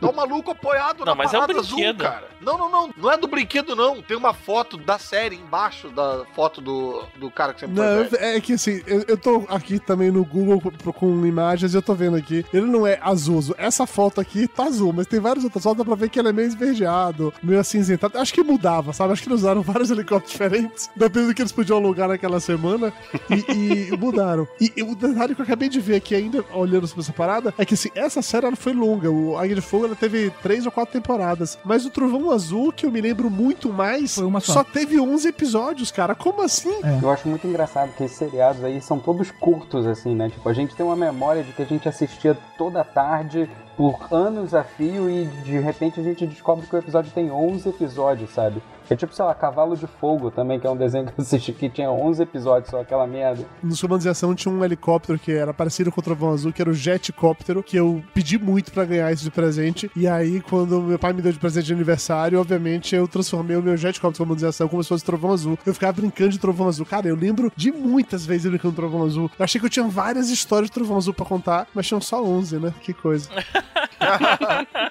Não, eu queria muito, muito, muito substituir um disco da temporada lá do Águias de Fogo por um Trovão Azul. do Trovão Azul em todos os boxes e ver quantas pessoas iam reclamar.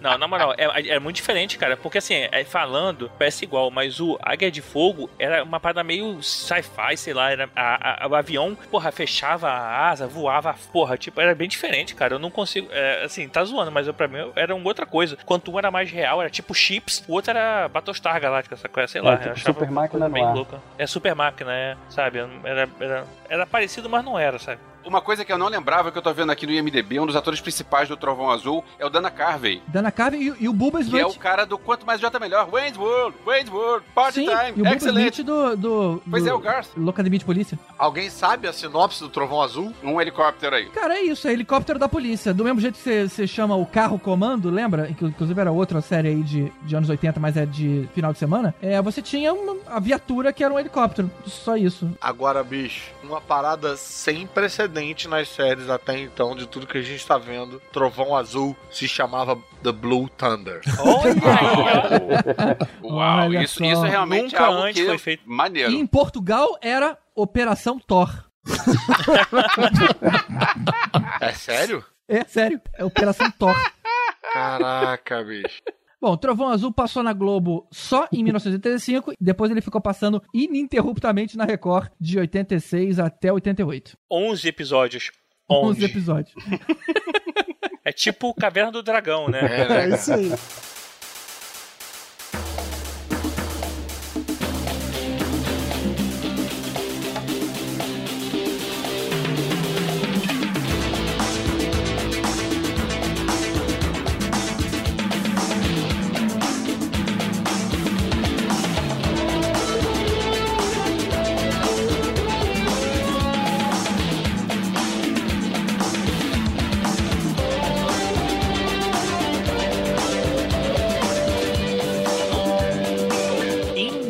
1984, a gente teve uma série que depois veio veio ficar mais popular e de uma cidade nos Estados Unidos chamada Miami, que era Miami Vice. Vice. Era a segunda série mais famosa, né? Também conhecida por alguns como Miami Vice, com toda a sua originalidade, eram dois policiais, detetives de Miami, né? Ela durou cinco temporadas em 112 episódios, coisa pra caceta. Foi. É... E é isso, cara, não tem muito o que falar, assim, era aquela Não, coisa... tem uma coisa pra falar, Não, tem, velho. tem, não, não. cara, então, tem, tem. muito pra falar de Miami Vice. Primeiro que Miami Vice, ela criou um estilo de se vestir que envolvia Exato. É verdade. usar Isso é verdade. é, Ombreiras. calça, sapato e não usar meia e usar aqueles blazers com ombreira. Nada é, É, mais Por cima anos da 80. camisa, blazer por cima de camiseta. Isso. Nada é mais anos 80 do que o Don Johnson em Miami Vice, cara. Ninguém era tão cool quanto ele. E não era qualquer blazer, né? Eram uns blazers rosa, blazer salmão. Isso. E blazer, aonde você dobrava a manga do blazer, cara. A parada era muito estilosa e virou moda. É Esse moda. climinha yuppie, todo mundo se vestia do mesmo jeito. Tanto que teve marca famosa de meia que desapareceu do mercado. Porque as pessoas pararam, comprar meia virou uma coisa careta. Ou de quem usava terno, né? Não, Mas isso não, é, não, isso não é verdade, cara. Não, Eles é verdade. quebraram Não, loja é de meia, é isso? teve marca que subiu durante uma década, cara, e você vendendo, vendendo menos. Existia uma marca de meia? Cara, o Lupo tá aí até hoje, É, né, cara. É, a Lupo tá aí, Lupo Mas a. Lupo voltou muito por causa do House, né? Que ficava o tempo todo falando, não é Lupo, não é Lupo. A Lupo a série resgatou aí, é. O, o Miami Vice tem uma coisa curiosa, que o tema do Miami Vice, o tema do Jim Hammer, é um tema que é muito conhecido, todo mundo reconhece de primeira, só que é um tema que não tem uma melodia, não tem um pedaço cantarolável, assoviável, não tem. Ué, como muitas séries, né, cara? Não precisa ter, ter letra. Não é letra, não tem uma melodia pra você assoviar. Não é um troço que. Assovia aí, canta um pedacinho. Não tem. É, é uma junção de, de pedaços de coisa assim que é bem legal, bem legal que o John Hammer fez. E não. E é meio único aquilo. É, é bem bacana e bem reconhecível. Todo mundo que ouve aquilo. E um outro diferencial da série é que foi a primeira série que eu, que eu lembro de ter visto que dava um clima mais dramático, sabe? A gente só tinha seriado de ação daquele mesmo estilo, aquelas histórias que se completavam sozinhas nos episódios. Miami Vice já era uma coisa mais a longo prazo. Tipo assim, é uma história única. Você tinha coisinhas menores, né? Como tem hoje, mas era uma, tinha uma história maior costurando. As cenas de violência eram em câmera lenta, tinha meio que um, um clipe de, de música ao longo do episódio. Era bem diferente do que, do que existia até então. GG, eu tinha um preconceito inacreditável com essa série, velho. É mesmo? Porque, puta, o, o, jeito que o Don Jones se vestia nunca me convenceu. E o parceiro dele, que eu esqueci o nome do cara agora, que era o Negão, ele se vestia parecendo um gigolô, sabe? Não- eu, não, eu não conseguia curtir, era muito alternativo pra mim. Agora me admira muito, né, cara, com essa onda de mudança de nome, os caras terem mantido o nome, né, que tem um nome em inglês. É, me admira muito os caras não botarem, os dubladores não chamarem a série de Vasco, só porque tem vice no nome. Até porque não seria verdade que não é o maior. Cara, eu acho que a razão pela qual essa série ficou com Miami Vice aqui no Brasil é que eu acho que ela chegou primeiro no SBT. Sim. E como o Silvio Santos gosta de Miami, Porra, sabia que ela era do SBT, então cara. não teve o nome pra ir, entendeu? É, ela chegou no Brasil em 85 no SBT e ficou três anos lá. Foi só em 90 que ela passou pra Sessão Aventura. Só que o que acontecia? Ela começou a passar só os episódios inéditos, né? Porque era uma série muito marcada como sendo do SBT, então ela não, ela não repetiu os que passavam lá. Mas o que acontece? Os episódios eles tinham uma hora de tamanho, tipo 50 e muitos minutos, e ela tinha que reduzir pra menos de 40 pra conseguir caber aí com, com todos os comerciais. Caralho, era tipo um filme cada episódio. E quando você corta tanto assim, ele fica muito bizarro. Aí acontece, em 91 ele foi pra TV Gazeta e em 93 ele voltou pra Globo, mas aí passava direito, só que ela passava de madrugada. TV Aí aquele Gazeta. esquema que nunca ninguém sabia quando é que passava, mas aí passava completo. Pô, não era só acelerar as lutas em câmera lenta? Pois é, né? Caralho, deviam ter pensado nisso, né, Caruso? Passar na velocidade normal. Alguém chegou a ver o filme de 2006 com Eu o Colin Farrell eu e Jamie tenho, Foxx? cara. Muito Sim, sim. bosta Eu esse tenho. filme, cara. Esse filme é muito ruim. Eu encontrei o Blu-ray sendo vendido por 5 dólares, achei que era, porra, uma barganha e não é. Não vale 5 Não, ó, cê- cê quer saber por que, que esse filme é ruim? Porque assim, todos os remakes que fizeram de série dos anos 80, a galera fez na zoeira, fez como comédia. É o Chips, é o próprio Os, Ga os Gatões lá, Dukes de Hazard. Miami Vice foi o único que eles fizeram levando a sério. É. E, bicho, é uma bosta. Mas ele foi feito pelo, pelo mesmo produtor da série. O, o produtor da série é, resolveu fazer esse remake do filme. Fez com E amor. ele dirigiu, ele produziu, ele escreveu o roteiro, ele, ele fez tudo. Então ele, ele que resolveu levar a sério isso aí, na verdade. Mas a premissa é tão anos 80, né, que quando você traz isso pro século 21, fica meio fora de, de, de lugar, assim. Eu ia falar isso agora, Dudu, porque na verdade, assim, ele fez igual que era. Sempre foi isso aí. Você, É. Não é que é ruim agora, é que era assim Que mesmo. Era isso mesmo. É, cara, mas é que quando você tira daquele momento, ele não funciona, sabe? Não, Exato. tudo bem. Não, mas uma coisa que, que eu tava lendo também, que, eu- que eu descobri da série, é que ela introduziu uma linguagem meio que cinematográfica nos seriados que não tinha.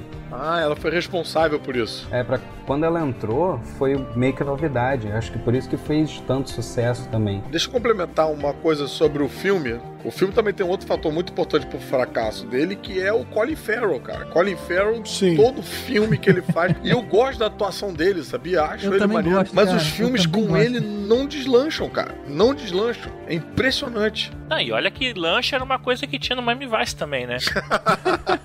Se tinha um filme pra dizer lancha. E, cara, pô, pior que tu falou isso e fiquei e com essa sensação também, porque assim, na época eu achava que ela tinha um diferencial. Parecia ser uma série quando é mais bem produzida, parecia que era mais cara que as outras, sabe? Tipo, em vez de filmar só num lugar fechado, eles filmavam sempre em lugar aberto, sempre tinha perseguições, armas, carros, não sei o que, umas coisas mais caras, então dava a sensação que ela era mais tipo, cara. É, as próprias cenas de lancha, né, que eles tinham, assim, tipo... Mas só porque vocês querem, né, cara? A gente tava falando de uma outra série que tinha um helicóptero mágico. Porra.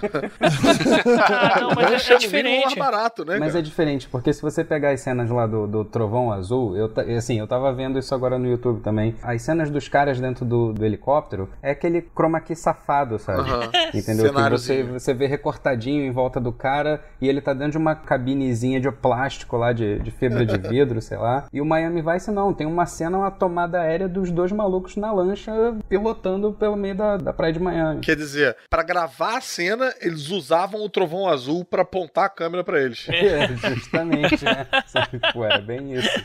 Trovão Azul e Bioricão. Ah, não, isso é outra série.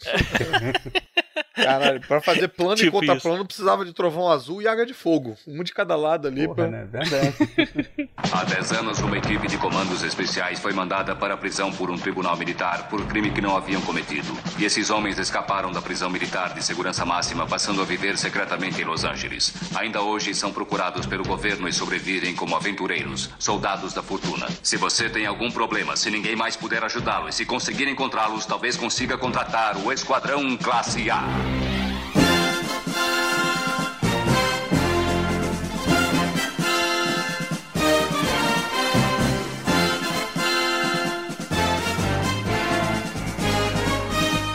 1984 chega no Brasil Esquadrão Classe A, A-Team, que foi feita de 1983 até 1987. Agora, o curioso é que é, vocês logicamente sabem o quanto eu gostava dessa série, mas quando eu comecei a procurar mais Não, informações, pera, desculpa, eu, eu, não sabia... sabia. Você gostava dessa série, já? Eu não sabia essa informação. não, não, não. Sério? Alguém Alguém gostava gostava dessa disso. série? Não, essa série Eu não. encho o saco, cara, falando É, de, não, de Esquadrão nunca Classe A. percebi, GG, nunca percebi. Mas de qualquer forma, quando eu tava procurando informação, do jeito que eu fiz pra todas as outras, eu comecei a ficar incomodado porque só aparecia informação do Esquadrão Classe A na Globo. E eu não lembrava disso, cara. Eu lembrava de ver no SBT. E olhava, cara, várias referências, Wikipedia, todo mundo só falando de Globo. E, tipo assim, eu planejava a minha semana pra conseguir ficar até tarde pra ver episódio. Caralho, você tá descobrindo agora que você tava vendo a série errada esse tempo todo.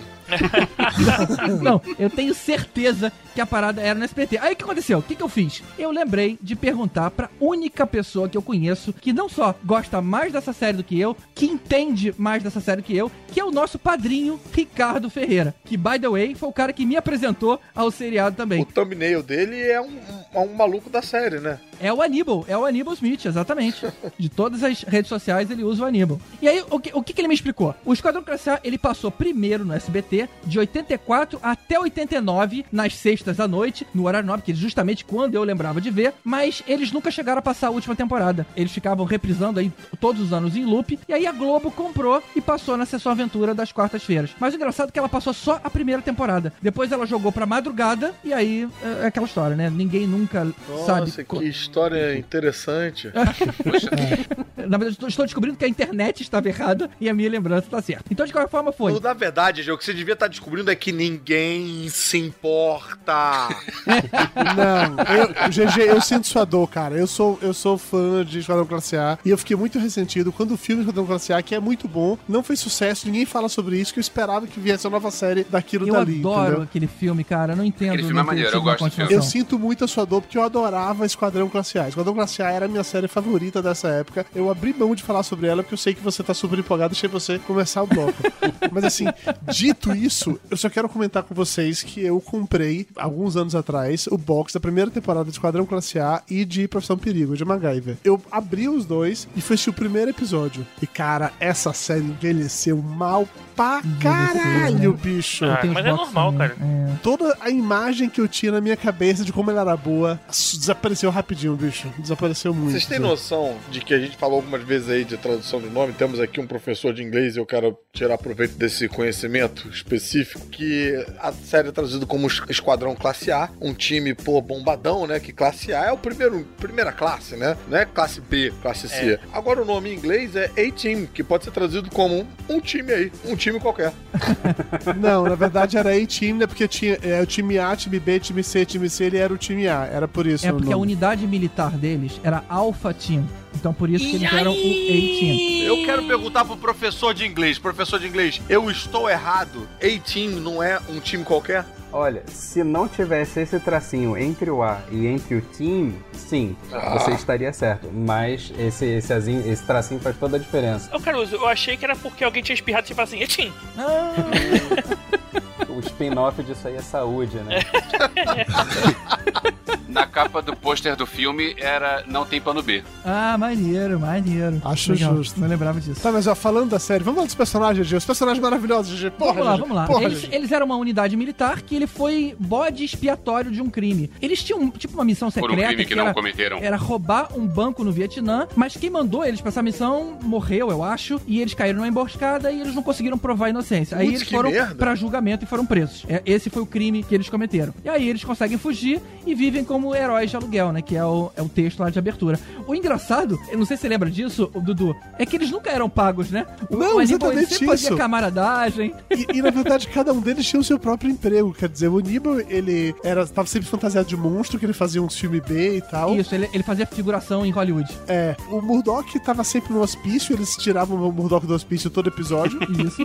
É, o cara de pau era meio que um golpista, um, um Era um caminho, não sei de onde ele exatamente. tirava dinheiro, mas ele tava sempre dando um golpe em alguém. E o BA, eu acho que ele só dirigia aquela, aquele Ele era um furgão mecânico, mesmo. ele era um Ele mecânico. era um mecânico. Era Uber. é isso. Era Uber A.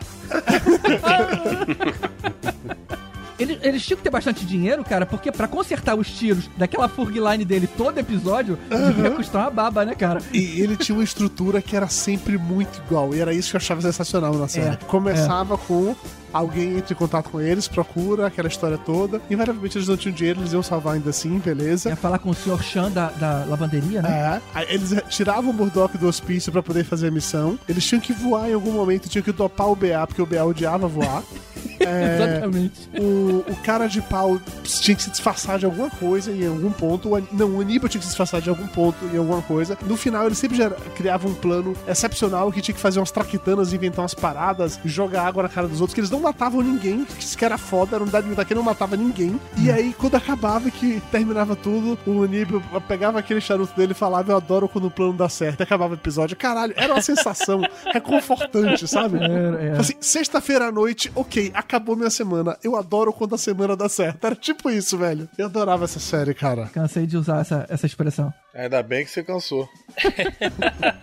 É só que eu lembro dessa série passando à tarde, muito menos no SBT. Talvez seja isso o motivo da galera botar só na Globo aí, que o GG falou no início. Porque eu lembro de passar só no final do dia. Acho que né, que eu comecei a acompanhar, sei lá, eu lembro dela passando é, à tarde. Mas, cara, sabe que eu gostava, é uma das mais marcantes pra mim, assim, dessas que a gente também tá falando. Sim, pelo sim. furgão, pelos personagens. Ela teve cinco temporadas e 98 episódios. Esqueci de contar isso. Por dois, não vai pra Syndication, hein? Que azar. É, cara. E, e, assim, é porque acho que os personagens eram mais marcantes. Acho que talvez o próprio é, Miami Vice, os personagens eram mais genérico pra mim, assim, eu não conseguia distinguir muito. É. Falando pra si, ah, eram, cada um tinha a sua característica, tinha o seu a sua caricatura ali, né? Mas de certa forma é o que deixa a gente lembrar deles, né, cara? Porque É, E, cara, eles fizeram tanto sucesso que eles tiveram um boneco aqui no Brasil. Boneco. Eu tive tanto o furgão do, do Esquadrão Classe A, como eu tive bonequinhos deles. Boneco do BA, boneco do, do Que Aníbal. legal, eu não tinha nada disso. Eram uns bonecos bem toscão, assim, tá? Muito tosco, mas eu tinha. Pô, eu ia falar isso também, Dudu. Eu, eu também tinha esse, esse furgãozinho e tinha esses bonequinhos deles também. Eu, assim, eu não acompanhava muito a série, não, mas eu, eu, eu tinha, assim, essa mesma ideia do, do Tibério, mas eu achava muito maneiro o, o furgão, os bonecos. Eu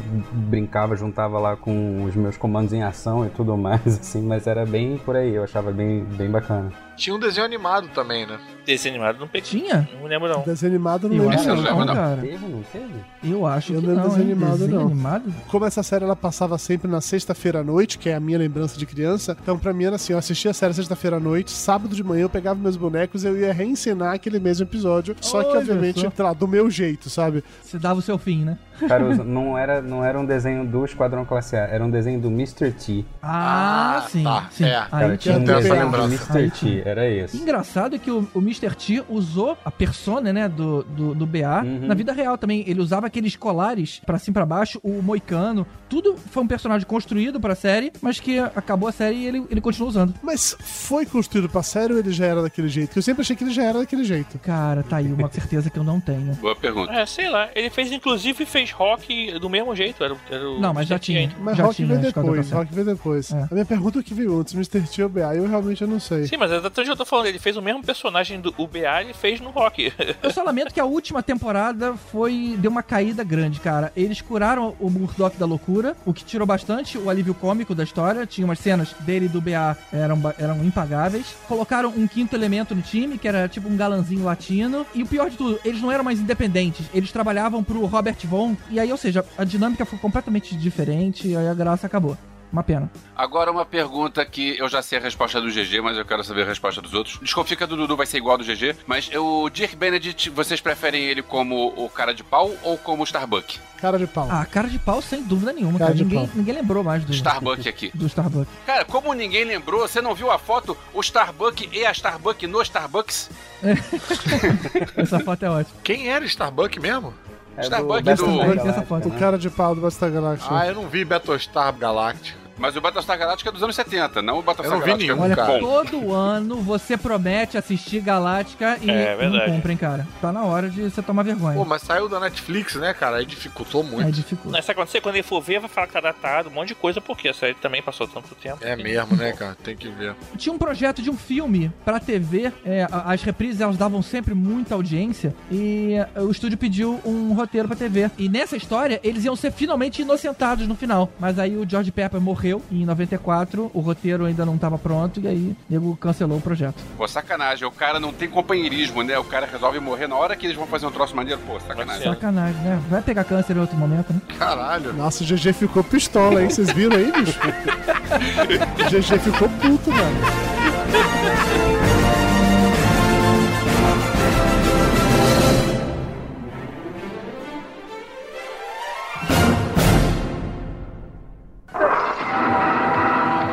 Rede Globo apresenta. Curto Circuito. Em 1985, saiu lá nos Estados Unidos, né, a série Misfits of Science, que aqui no Brasil ficou conhecido como Curto Circuito. E eu tenho altas memórias dessa série e eu fiquei meio decepcionado quando eu fui procurar informação e descobri que ela só tem uma temporada e, e 17 episódios, assim.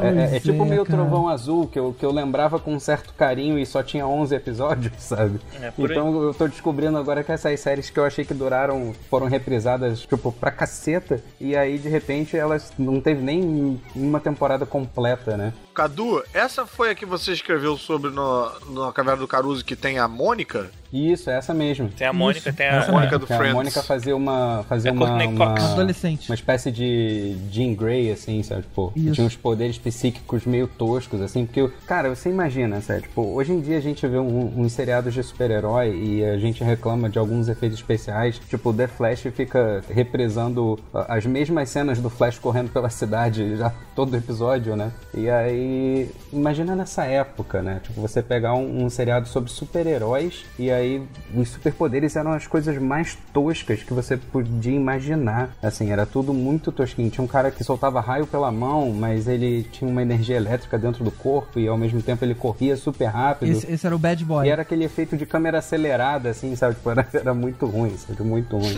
Fiquei mega decepcionado de assistir o episódio, o primeiro episódio disso aí de novo. Quase chorando assim, cara, tipo, não é possível que eu gostava disso. Eles eram quatro. Você tinha o líder cientista, ele, não- esse cara não tinha poderes. Não tinha poderes, é. É o Dr. Bill Hayes. Você tinha um negão de dois metros de altura que apertava a nuca e Isso. diminuía pra seis polegadas. Cara, sabe por que, que ele ganhou esse poder? Ele, tipo, o cara era muito alto e ele era cientista. E as pessoas sempre perguntavam se ele jogava basquete. E ele ficava muito triste porque ele era muito alto. E aí ele falou assim: Poxa, eu só queria ser um pouco mais baixo. E aí ele injetou um soro nele mesmo que fez ele encolher pro tamanho de uma palma de mão, assim, Caraca, sabe? brother. Toda vez que ele coçava a nuca. É, mas o engraçado é que ele encolhia por 14 minutos. e aí depois voltava ao normal. Ele voltava ao normal, né? sabe? Tipo, era muito 14 minutos. tosco, cara. O poder mais escroto, senhora.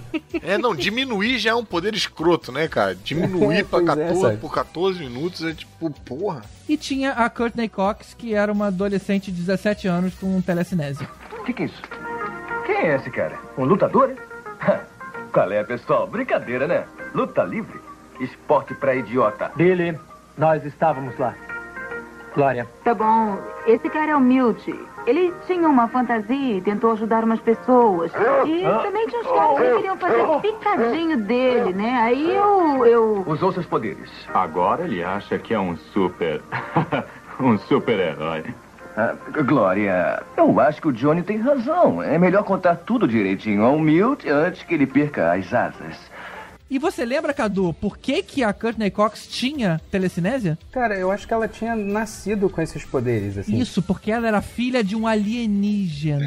Putz, eu não lembrava Eita. disso. Nossa! Olha Caraca, só isso. eu não lembrava disso. também era filho do alienígena, era aquela menina lourinha que parava o tempo numa série do SBT que eu adorava. Parava Essa eu não o tempo. conheço. Ninguém nunca lembra dessa série, Caraca, brother. Ninguém série é nunca essa, lembra gente? dessa série, cara. Me amarrava na série. Ela, quando ela encostava os dedos, o tempo parava. Cara, olha só, eu não sei dessa série aí não, mas Curto Circuito foi uma parada muito engraçada, porque assim, é uma série que eu queria lembrar. Acho que eu passei uns 10 anos da minha vida querendo lembrar que série era essa. E aí um dia eu vi lá o, o Cadu escrevendo no, no Caverna do Caruso, cara, no Rebobinando, e eu falei, caralho, Curto Circuito, por que eu não lembrava dessa porra, cara? Foi tipo muito engraçado, assim, é, eu muito doido, que só cara. eu lembrava disso, assim, e, e eu... Eu não eu tinha noção do nome, galera- eu não, eu não conseguia procurar no, no, no é, eu vou Google. ter que escrever sobre a minha série da menina que para o tempo também, pra ver se eu encontro gente que lembra. né? Exatamente. Você tem que descobrir tem que descobrir o nome várias pessoas estavam comentando, falaram assim, caraca, eu lembro muito dessa série, sabe? Tipo, aí eu não me senti tão sozinho, obrigado, gente. De nada, Cadu. Sabe por que, que eu gostava dessa série? Ela sempre foi meio tosquinha, né? Mas eu gostava. Caruso, você lembra de uma de um quadrinho chamado Força PSI? Lembro, mas nunca li. Era daquele, era aquele novo universo Marvel, né? Isso, exatamente. Era o que mais sentia próximo desse grupo, né? Porque eles tinham lá, eram também garotos com poderes fugindo de uma, uma instituição, né? Então o que você gostava do seu, da sua série que ninguém lembra é que ela lembrava um quadrinho que ninguém lembra. Exatamente. Pra mim era a versão da TV dessa revista. Caralho. Bacana, bacana. Agora, o, o, o próprio curto-circuito aqui no Brasil também não rendeu muito, não. Ela, ela passou só um ano e, tipo, ela trocou também no mesmo esquema da SBT pra Globo, Globo pra SBT, aquelas coisas que rolava lá. É, Eu lembro de ter visto direto na Globo, assim, não, não lembro de ter visto É. no SBT, assim. Na verdade, ela estreou os domingos. Ela começou no Passando no Domingo, em 86. Ela passava logo depois de Deloucacia de Polícia. Oi? Mas depois, em 88, foi pra Sessão Aventura. Deloucacia? Tinha isso? Deloucacia. Era uma versão de Loucademia de Polícia. Não era Loucademia, era Deloucacia. Deloucacia de Polícia. É porque Loucademia era a série de filmes, essa da Loucacia era a série de TV. Mas era o mesmo princípio. Mas vem cá, qual é a palavra? Porque Loucademia tá fazendo academia com. Ah, é pra ser delegacia isso? Deloucacia pra delegacia, É. realmente isso. Nossa senhora! Muito tosco. Se eu não me engano, tinha alguns personagens que eram da série de filmes que estavam nessa série de TV. E aí por isso usaram. É isso aí. Agora, sabe quem era o criador dessa série? Tim Kring. Exatamente, de Heroes. Olha só, o cara fez a mesma coisa anos depois. Acho que não se conformou, né? Que não deu certo. Fala, peraí, que deixa eu tentar É, direito. deixa eu ver se vai dar errado de novo. Deixa eu, É, tentar ver direito se eu entre consigo aspas, fazer né? dar errado novamente. Eu não sei se aí também tem alguma coisa a ver, mas também, é, acho que 2000 e montão, assim, 2010, sei lá, saiu uma série que era chamada Misfits, que também eram uns adolescentes que ganharam superpoderes e eles eram... é, Ah, esse é um seriado britânico, não É. é? Eu, eu, eu acho Não que eu lembro se era conheço britânico, eu esse sei também, que mas ele- acho que não tem nada a ver, não. O que, que significa Misfits, Cadu? É tipo, como é que eu vou dizer? É uma galera que não presta pra nada, assim, né? tipo, É, tipo, marginal. marginal, assim, tipo, Zé Ruela. É uma banda. Uma coisa É, assim. mas é porque não é Misfits marginal, é marginal é tipo fora da lei mesmo, né? Misfits é Uhum. É uma pessoa, é, é isso mesmo que. Quem foi que falou? Acho que foi. Que, que não se encaixa, né, na verdade. Eu gostei desse nome, quando você falou, Zé Ruela da Ciência. Ia ser show demais, cara. O Zé Ruela da ciência. Bem Ia ser muito bom. Rede Globo apresentou. Curto Circuito. Quero saber todo o movimento que a polícia faz, com quem falam, quero saber tudo. A violência e a criminalidade comandam este prédio. Eu não quero depor no tribunal, eles me matariam. Para dar um fim a tanta injustiça, entra em ação Kate Mahoney. Desta vez você vai pagar caro e duro. Uma policial como nenhuma outra. O Edifício da Morte. Episódio de estreia. Dama de Ouro. Nesta segunda, depois de Rota de Fogo. Pegue a onda da Globo.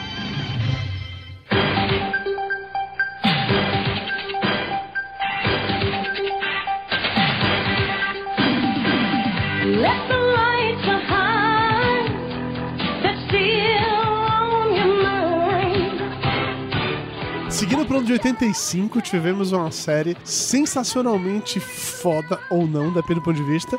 É chamada Dama de Ouro. que ninguém lembra por esse nome, né? É, assim, só pra você ver, Caruso, como mais uma vez as traduções não fazem o menor sentido. É, em inglês a série era Lady Blue. Aqui ela não virou Lady Azul, e sim Dama de Ouro. E o cabelo dela era vermelho. Então eu não sei exatamente qual foi o conceito dela ser. Uma esquizofrenia de ouro. conceitos aí. É, enfim, mas faz parte, é isso. Porra, e Lady Blue, né, cara? No nome em português Lady devia Blue. ser Avatar. O Smurfette, né?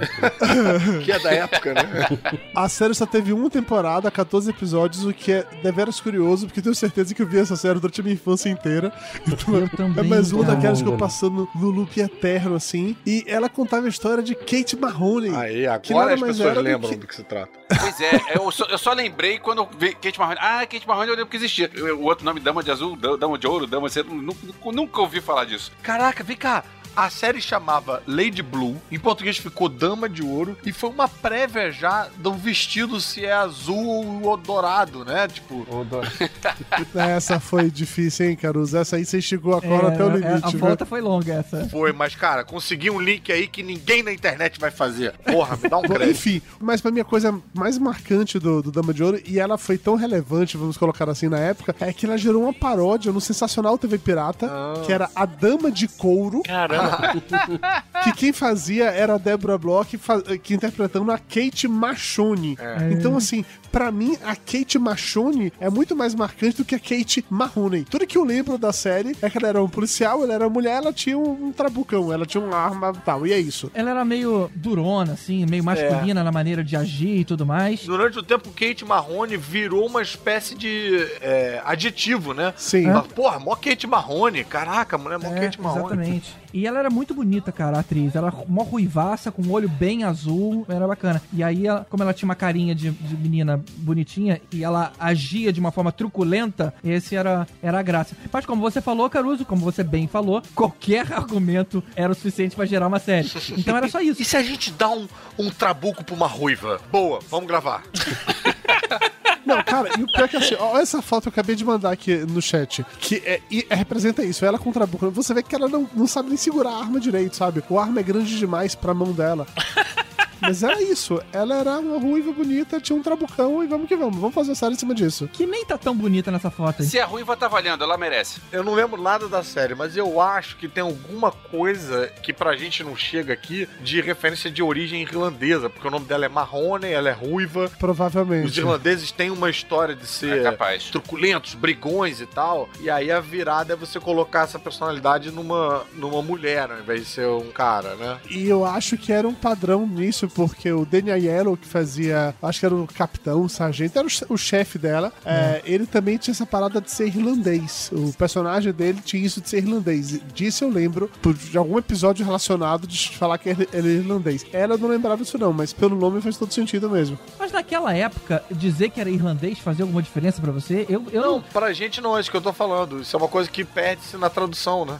É, como a gente só ouvia dublado, eu não sabia nem a diferença de um cara ser britânico e um cara ser americano. Pra mim era tudo a mesma coisa. O britânico era o vilão. Não, mas tinha relacionado porque irlandês fazia associação de que bebia pra caralho, era bêbado, sabe? É, é bêbado brigão, né? Ah, É, tá. eu lembro de algo assim sobre o cara que era o capitão dela. Dela, eu não me lembro, mas, de novo, eu lembro muito pouco dessa série, cara, porque era uma dessas que. é, talvez porque eu era menino, sabe? Não, não me atraía uma série que a personagem principal era uma mulher. É, Talvez mesmo problema das panteras. É, mais uma vez falta a voz feminina aqui no, no, no episódio. É. Cara, mas olha só, ninguém lembra, né? Nessa, toda lembrança que eu tenho dela foi substituída pela Deborah Bloch, assim, no TV Pirata, assim. Não Cara. consigo nem lembrar. E aí vão chover comentários de como é que vocês não lembram? Eu não lembro, assim, e, e é engraçado, assim, é. Se tu pegar todas as fotos dela, igual do que o Dudu mandou, ela tá segurando o pulso pra segurar a arma com a outra mão. Não entendi essa também, não, mas tudo bem. Eu acho que tinha uma onda dela ter um trabuco muito grande, né? Tem E pior um- que ela tá dizendo que ela aprendeu com o Clint Eastwood como segurar uma arma. Ele que passou pra ela. Ele também deve saber segurar uma arma, então. Ele segurava a mão dela, e aí quando ele parou de segurar, ela falou, ah, então tá, tem que, tem que fazer assim, né? Esse seriado era um seriado policial basicão, assim. Não, não- realmente não tinha muita diferença. Quando a gente fala de, ah, eles não tinham muitas ideias pra pra fazer o seriado, era assim, tipo, ela é da polícia, né? Tipo, acabou, é isso. E acho que a, a grande coisa mesmo era, era ela ter um trabucão pra enfrentar o crime, assim. É, eu vou dar um, um salto aqui, arriscar dizer que provavelmente devia ter uma temática que, cara, como a gente não assistia, não dizia respeito a gente, a gente não pegou, que era o fato de ser uma mulher na força policial, tendo que ser levada a sério e tal. Então talvez tenha marcado uma boa parte do nosso público feminino que deve estar revoltado agora com o nosso descaso. Sim. É, e com razão. Tem uma cena no YouTube que é, acho que é do primeiro episódio, talvez, que é ela tá meio de tocaia, assim, tipo, ela tá num, num salão de beleza e aí os caras vão invadir um banco, que é tipo na frente do salão de beleza. E ela só levanta e sai, e ela vai com bob no cabelo, com aquele pano do- de cabeleireiro amarrado, aí a mulher gritando assim: Deixa eu terminar, deixa eu terminar. E ela vai lá, tipo, mata três assaltantes e faz um, o carro do, do, do quarto capotar, assim, sabe? Tipo, no meio da rua, sabe? Só atirando com um trabucão. Assim, E aí assim, volta e fala, corta só as pontas.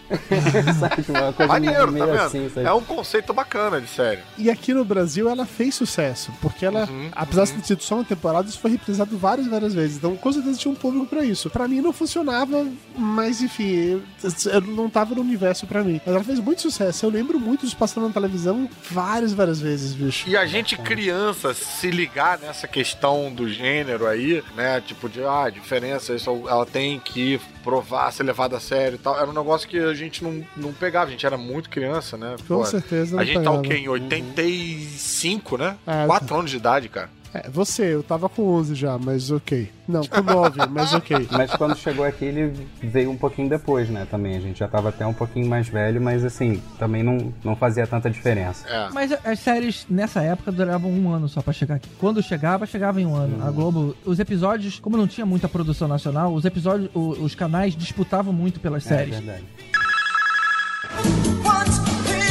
Rede Globo apresenta O Pequeno Mestre. 1986, a gente tem uma série que essa sim eu lembro, não lembro muito, lembro mais ou menos uns 5%, mas eu lembro de me marcar a infância, que é o Pequeno Mestre. O nome em inglês era Sidekicks, ela é de 1986, teve uma temporada de 23 episódios e contava a história de um molequinho que era fodão no karatê. E isso, pro coração de uma criança, te encher daquele otimismo de que, cara, eu posso bater no adulto se eu tiver bem treinado, entendeu? Que é o maior caô do mundo. A criança tinha, sei lá, 8 anos. Tinha 10 anos, a criança tinha 10, 10 anos. na série. anos, cara, imagina. Mas o menino mandava bem pra caramba nas artes marciais, era dublê. E eu, e eu pesquisando agora pra ver, eu descobri que é um entregador de pizza de Tartarugas Ninja 2, cara. É, isso mesmo. Caraca, brother. Eu ia falar isso também. O nome dele é Ernie Rice Jr. E ele também fez um filme que é um dos meus filmes preferidos de todos os tempos, que é O Último dragão, que é o que tem o Bruce Leroy, era tipo um Bruce Lee negro do Bronx. Uhum. E, cara, e esse moleque ele dava uma voadora dupla. Ele pulava e aí chutava um cara com uma perna e aí chutava outro cara com a outra perna, era uma coisa de louco. E daí o nome em inglês, Sidekicks. Olha só, minha mente explodiu agora. Cara, eu achava que o nome era Sidekicks porque pela primeira vez tava colocando a criança que era o Sidekick como principal. Eu nunca tinha me tocado disso. Sim, mas é, mas é porque é um Tem trocadilho, trocadilho. na verdade, né? É, Um eu trocadilho acho que eram as duas coisas. Cara, vale lembrar que o- Jake, né, que era o Gil Gerard, que era o Buck Rogers, sabia dessa, Elvis? O principal aí era o Buck Rogers, depois de estar quase esquecido. Cara, eu acho que eu nunca vi essa série. Tô vendo aqui É essas mesmo? coisas eu não lembro de nada disso. Isso apagou. Isso, sei lá, tá, na- tá naquele pedaço que, a- que apagou e, e deu, deu pau no HD dentro da cabeça e não, recu- não conseguiu recuperar. Cara, a abertura pra mim é muito clara, que é o moleque pulando e segurando num cano, assim, Uhum. e acertando dois motoqueiros. É. Mas qual é a história? O cara é um policial todo certinho, e aí um dia deixam esse garoto de 10 anos na porta dele pelo avô do garoto que tava quase morrendo. Aí o, o garoto, além dele ser um mestre karatê, ele era o último, sei lá das quantas, cavaleiro elétrico, e aí ele tinha os poderes místicos. E aí, qual é a história? O Jake adotou o garoto e o garoto, em retribuição, ajudava o pai adotivo a prender criminosos. Olha que anos 80. Por que não, né? Por que não, É né? quase um casal 20, né, de pai e filho. Nas horas vagas, né, ao invés de jogar futebol, eles iam impedir crimes. Espancar pessoas. Mas faz sentido só, por exemplo, em relação à última série que a gente tá falando, que a gente não tinha nenhuma ligação direta com a série. Essa série já era o contrário. Essa série a gente já era criança, vendo uma série de criança, cara, assim. Sim. Então é, é totalmente diferente, assim. Essa série a gente se identificava, não que a gente tivesse o olhinho puxado ou era o último guerreiro elétrico, sei lá, mas é diferente, porque essa gente, porra, se empolgava, cara. É, passava o protagonismo pra gente. Exatamente. É. Essa série, junto com Karate Kid, com o filme Karate Kid, gerou toda uma, uma onda nos anos 80 de crianças querendo fazer karatê. Eu fiz É. karatê por causa disso, entendeu? Olha. Eu fui até a faixa verde quando eu perdi o exame e fiquei putinho, nunca mais voltei. Mas gerou toda uma onda nesse sentido. Era uma série bem legal. O que eu me lembro dela, pelo menos, era bem legal. Mas vendo as fotos agora, eu admito que parece muito tosco. Ah, cara, tudo é meio tosco quando a gente vê hoje em dia. Não, era, é. Eu vi um episódio dela ontem, só pra ver qual é, e é, e é bem ruimzinho. Você viu o que? O piloto? Cara, no, no primeiro, nesse primeiro episódio também tem uma participação do Don Tiddle, cara. O, Olha só. O War Machine. Eita! Ele, ele é um do- dos bandidos que aparece no, no, no início tentando tirar dinheiro de um velho e aí o garoto vai lá e bate na gangue inteira, né? Tipo, e no Don Tiddle também. É por isso que ele botou uma armadura e tal pra Justamente. metralhar crianças.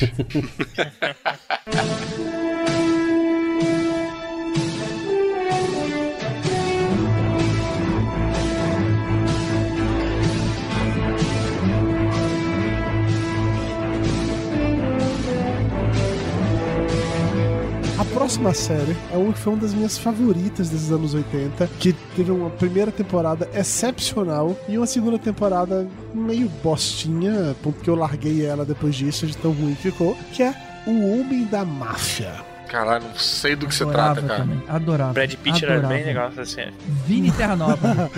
Vini Terra Nova, exatamente isso, cara. O nome da, da série em inglês, Caruso, pra você que curte, era Wise Guy. Ah, Ele bem era melhor, o né? Wise Guy e aqui virou o Homem da Máfia, o que na verdade fazia até mais sentido com, com, com a história em si. É. Porque o lance era um policial que se infiltrava numa família de mafiosos com o objetivo de derrubar a família de mafiosos. Era esse o princípio. Só que ele entrava muito assim na parada, sabe? Ele entrou muito no personagem, na, no personagem de mafioso mesmo. Ele criou relações com as pessoas. Então, ao mesmo tempo que você tava torcendo pra ele prender os bandidos, você tava se afeiçoando aos bandidos também. Era uma relação bem, bem foda, assim. E talvez o, grande problema da série foi exatamente isso, porque em um dado momento ele tinha que vencer os bandidos, então não fazia sentido. Então, no momento que ele conseguiu finalmente derrotar a tal família de mafiosos, o cara que era meio que o pai que tinha adotado ele da família mafiosa e tal, e prende todo mundo, eles tiveram que zerar o sistema e arrumar um novo vilão, outra família pra entrar, e aí começou a ficar cagada, começou a passar muita barra, já, já não tinha mais graça. A segunda temporada ainda teve um diferencial que foi no momento que fizeram essa virada de que ele prendeu todo mundo, quem se tornou o mafioso novo, que ele tinha que se infiltrar na família, era o Jerry Lewis, o comediante Jerry Lewis, fazendo um papel Eita. sério na, na TV. Então era legal pra mim por causa disso. Mas a série já não tinha mais a mesma graça É. que tinha até então. Posso voltar só uma coisa que você falou aqui um tempo, que eu dei uma pesquisada. Na verdade, quando o membro da máfia ele se chama de Maidman. Mas quando o cara não tá inicializado ainda, ele tá, é tipo, tá entrando na máfia, ele pode ser usado. Iniciado. Godfella, é. O Wise Guy também é usado. O nome provavelmente é daí, né? Não de.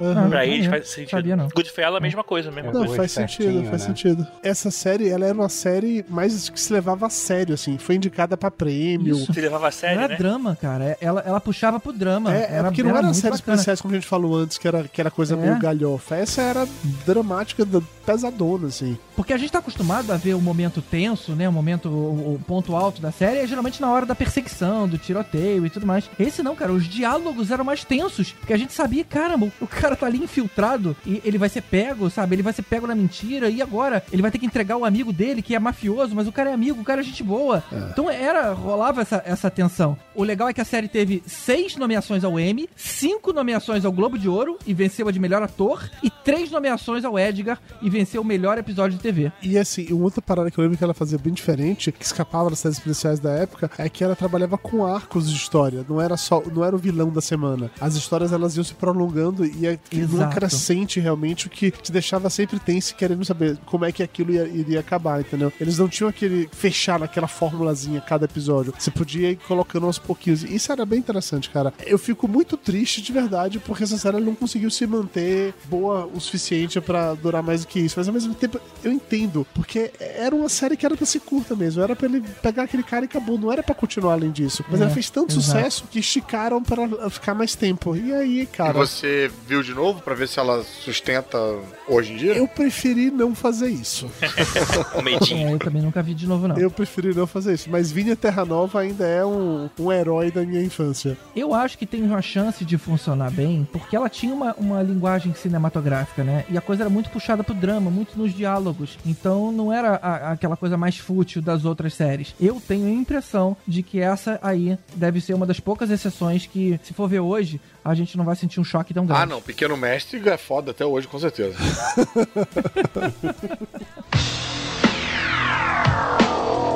Rede Globo apresenta. Profissão Perigo. Em 85 começou Profissão Perigo, MacGyver. Isso aí. Que era uma série que ficou bastante famosa porque o personagem ele conseguia fazer tudo com nada. o cara pegava um clipe e um chiclete e fazia uma bomba. Cara, e até hoje virou adjetivo isso, né, cara? Até hoje, fala, caraca, bom MacGyver. O Mal MacGyver. A série começou em 85, foi até 92. Foram sete temporadas, 139 episódios. É muita coisa também. Isso também virou um- uma expressão lá nos Estados Unidos. Tem uma expressão chamada MacGyverism. Caramba. Que, que quer dizer, tipo, fazer isso que o MacGyver faz, né? Tipo, fazer Aham. qualquer coisa com nada que você tenha na mão. Gambiarra, né? Gambiarra, exatamente. Eu lembro que teve um, um episódio daquela série Mythbusters que os caras eles foram verificar se dava pra fazer as coisas que o MacGyver fazia. Ah, maneiro, cara. Eu não cheguei a ver Dava? isso não, mas era aquele negócio. Não, não, não. eu não vi a série, eu não mas- vi isso, mas era. Será que dava pra gente fazer realmente que, que ele fez essa bomba atômica usando um chiclete e meio clips? Cara, em 2000 e Blau ele virou um sketch do Saturday Night Live, que era uma Gruber. Que Gruber. Sempre tinha uma bomba e sempre explodia no final e todo mundo morria. Eram os únicos sketches que todo mundo morria todas as vezes.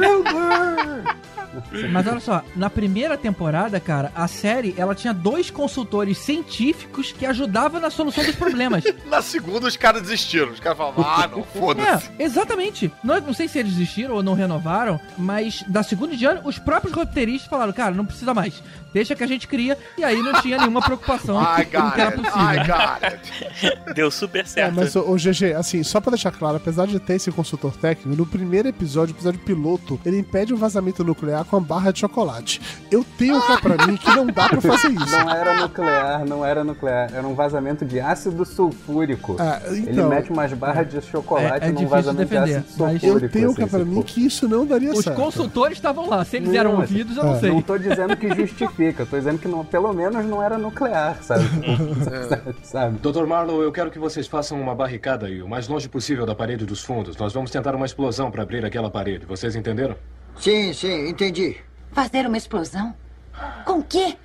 Não me diga que sabe como fazer uma bomba de um tablete de goma de mascar. Por quê? Você tem um? É isso. Talvez a gente não precise mais do que algumas gramas, mas vamos ter que colocar em alguma coisa. Tubo de ensaio? Não, é grande demais e tem que ser solúvel em água. Qualquer coisa de celulose. Cápsula para resfriado. É. Sabe, Spencer, você já está começando a pegar o jeitinho. Mas devia ter me avisado que estava resfriada quando me beijou. Tudo bem, vê agora se você consegue me arranjar um vidro. Enche ele de água e traz uma rolha para mim também. Tá bem. Esta cápsula bate na água e se dissolve. O sódio desprende hidrogênio, o suficiente para provocar uma reação. Agora, vá chamar Marlowe e avise para se abaixar. Estamos prontos. Tem um episódio muito marcante pra mim de MacGyver, que era um das formigas, que era pôr de uma cidade que era tomada por formigas, e ele tem que usar uma roupa, tipo aquelas de, ap- de apicultor, sabe? E sair no meio das formigas pra vencer as formigas. É uma coisa muito, muito absurda, assim. Eu lembro o contexto, só ele com esse negócio de formiga. E nessa vibe aí de ter virado um termo, quando ele fez aquela série Stargate, tem um desses bloopers, porque ele fazia o personagem principal de Stargate, né? Então, esses bloopers que ele tá, tipo, preso, amarrado a cadeira, uma coisa assim. E aí a, personagem que tá contracenando com ele tinha que soltar ele, porque os dois dão fugindo num negócio desse. E aí ela se solta, ele vira com aquela cara assim: Você não vai me soltar? Ela manda um: Ah, não. E o MacGyver out of it, entendeu? Parada assim. e, e aí todo mundo começa a rir pra caralho por causa disso e tal. Ah. É, Ele era uma espécie de, de Wikipédia humana, né? Ele sabia tudo, sabia. Numa época que você não tinha internet, o cara falava e você acreditava, né? Tipo, ó, poucas pessoas sabem, mas a pasta de dente serve como. Aí você fica, ah, nossa, não sabia que dava pra eu, é, substituir um avião por pasta de dente. Era uma espécie de Bela Gil da época. Nunca, nunca na vida alguém comparou Bela Gil com MacGyver. Nunca. É, a Bela Gil é uma espécie de MacGyver da cozinha, né? Você pode substituir a picanha por melancia, cara. Porra. Mas no início dos anos 2000, a gente teve uma, um- meio que um revamp disso aí com aquele é, John Doe. Você lembra? Que é o cara. Lembra, o cara que sabia tudo. Antes É, o- disso, o, o MacGyver, depois que ele fez sucesso como série de TV, ele chegou a ter uns filmes pra TV. Que eu lembro que teve um filme que ele meio que faz o, o Indiana Jones e tá em busca do cálice sagrado, sabe? Rolaram pelo menos uns quatro ou cinco filmes assim grandes, Do entre aspas, né? Do MacGyver. E, cara, eu acho que a série tá no Netflix, eu acho. Eu fui também tentar ver. Eu não sei qual foi a ocasião que eu fui tentar ver. Era insuportável, assim. Era tipo um, É, um tempo é- é lerdo difícil. Pra caralho. E aí, um momento, em 50 minutos do episódio, ele usava um clips pra, sei lá, abrir uma fechadura. E era, ó. E depois, nada, né, cara? É, mas ela ganhou um remake, acho que ano passado, saiu a nova série do, Foi, do, do MacGyver. 2016, É verdade, Teve- teve é uma- teve um eu remake. assisti alguns episódios, achei uma bosta, também não continuei.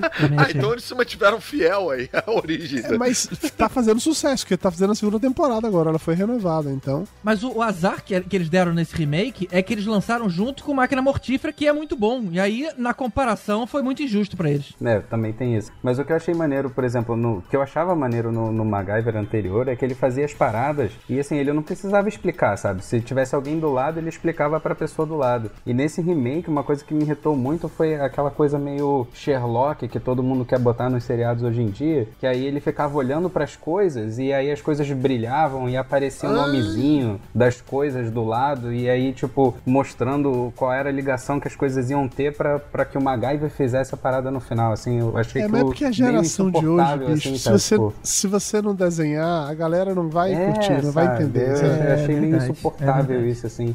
Eu tenho muito medo de reassistir MacGyver, assim, por completo também, de por causa disso, sabe? De achar que a série vai ser mega chata. Eu vi, assim, o primeiro episódio, pra comentar aqui hoje, assim, eu achei até bacana, mas, assim, pra assistir o resto, eu não sei se eu vou pegar de novo, não.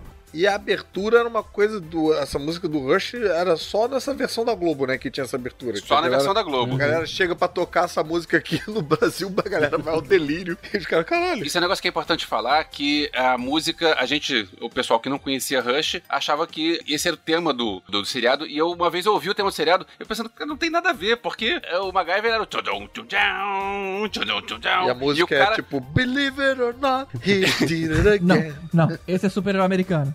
Eu- e o cara descendo de rapel. Eu lembro do Rush tocando e o cara descendo de rapel. Mas isso por quê? Porque a Globo, ela fazia a abertura durar 3 segundos. E aí, como não- você não podia colocar a música original porque em 3 segundos não funcionava, eles usavam um riff famoso de alguma outra coisa. Não devia apagar nada, né? Por isso que o Anjo da Lei era tan tan tan tan tan tan. É, usava só esse pedacinho da música do Pet Shop Boys. Não era Anjo da Lei. E nesse música eles usaram a música do Rush. Mas você podia ouvir, tinha um vislumbre da, da música original quando o episódio encerrava. Eles mostravam um tiquinho dos créditos e ali sim tinha a música original. Caraca, você falou agora do, do Anjos da Lei. Me veio na cabeça direto essa, essa música do Pet Shop Boys. Eu nem lembrava disso, cara. Que bizarro. É.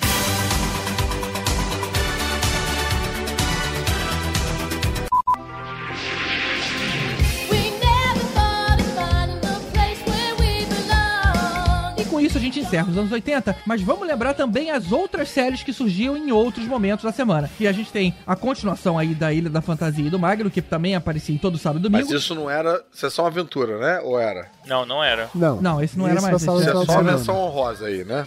É. Tinha também Duro na Queda, Anjo da Lei, Manimal, O Mestre, Motolaser, Carro Comando, Na Mira do Tira e Os Gatões.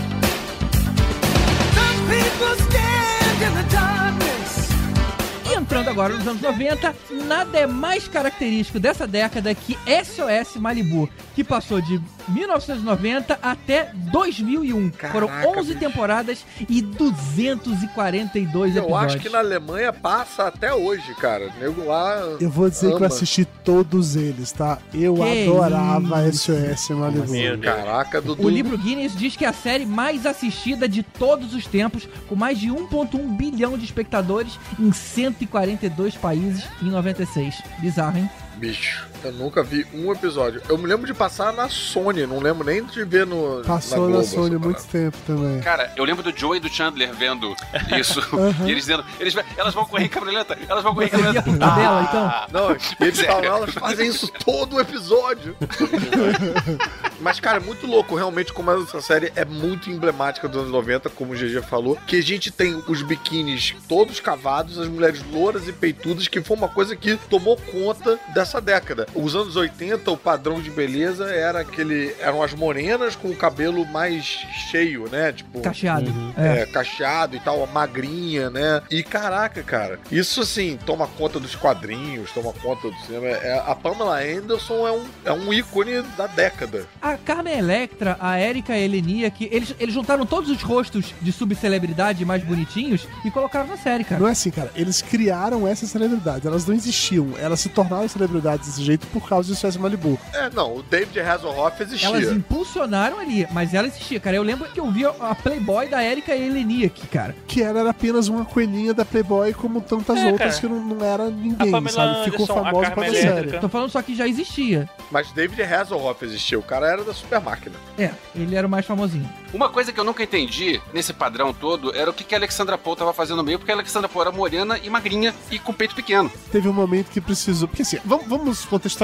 Existiram várias temporadas de SOS Malibu. A primeira temporada era a temporada mais séria. Séria de verdade, não tô zoando, tá? Ela é, tinha toda uma pegada de drama. Os, os salva-vidas, eles eram salva-vidas, sei lá, ma- mais calcados no real. Não tinha ninguém assim, mega gostosa ou mega malhado. Eram pessoas mais reais, mais factíveis. A série não foi bem nessa primeira temporada dos Estados Unidos, não deu audiência, ia ser cancelada. Só que o David Hasselhoff, por conta da sua fama de super máquina e de sei lá mais de que, ele era muito famoso na Alemanha. Então ele conseguiu a financiar, sabe Deus como, só vendendo pra syndication, conseguiu financiar a série com dinheiro de syndications da Alemanha e bancou as próximas temporadas. Então a partir daí, a série ela não estava atrelada a nenhum grande estúdio americano, nenhum grande canal americano. Ela era vendida diretamente pra syndication. E, cara, no momento em que o lance era syndication, agora vamos ter que fazer essa série ter cada vez mais audiência, então a pegada foi nessa. Foi gente gostosa, foi os caras salvando coisas cada vez mais bizarras, era mudando o elenco a cada nova temporada, porque os atores ficavam famosos, ficavam caros, então saía todo mundo e ficava só o Mitch Buchanan e renovava todo mundo. E numa vibe dessa, a Alexandra Paul entrou porque eu acho que eles perceberam que precisava de algum ator de verdade na série, já que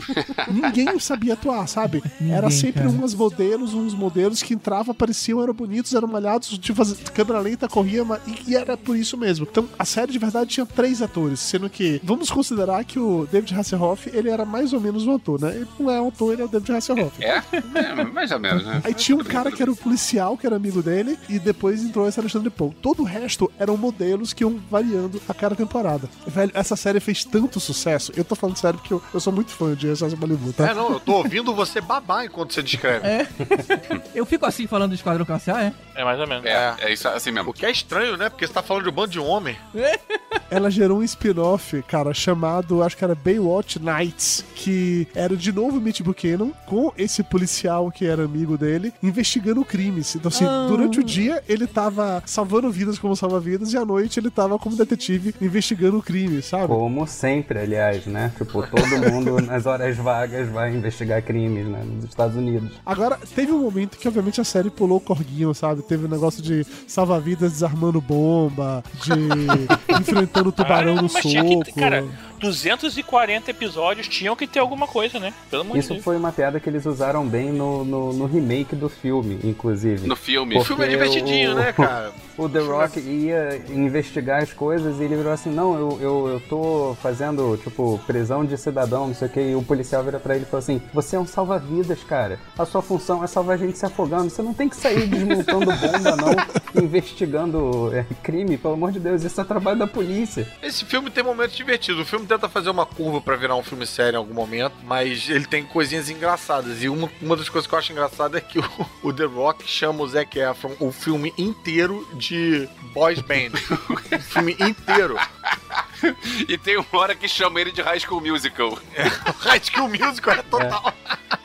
Isso é bem engraçado. Teve uma, uma entrevista que a Pamela Anderson deu já depois de bem mais velha, já, já tava bem longe do, do- desse período. Não lembro pra, que, pra quem foi, mas eu acho que ela tá. Já tá meio bêbada, não sei qual foi. Que o cara deu uma insinuada que os bastidores ela, ela se divertia, né? Dando a entender que de vez em quando ela pegava alguém. Ela falou: Meu filho, eu peguei todo mundo daquela produção. Aí todo mundo riu.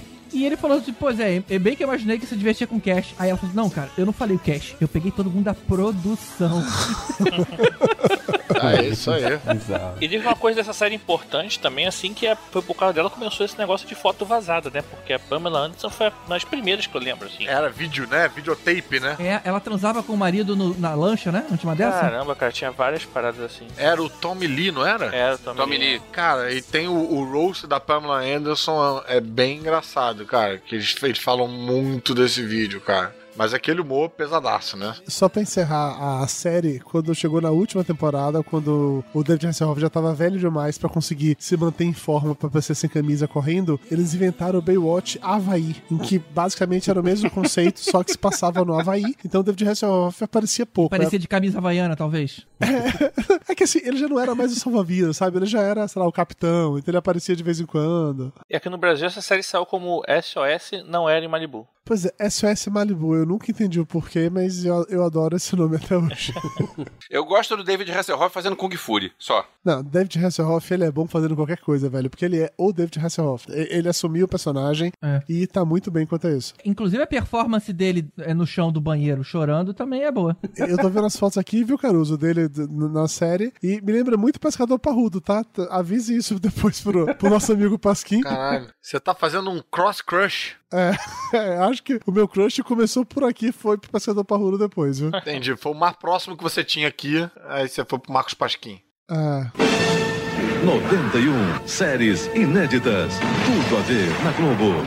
Amanhã em Terça Nobre, The Flash. Pare esse carro, Mortelli. O que foi isso? É o diabo! O homem mais rápido do mundo no combate ao crime em Central City. Não funciona.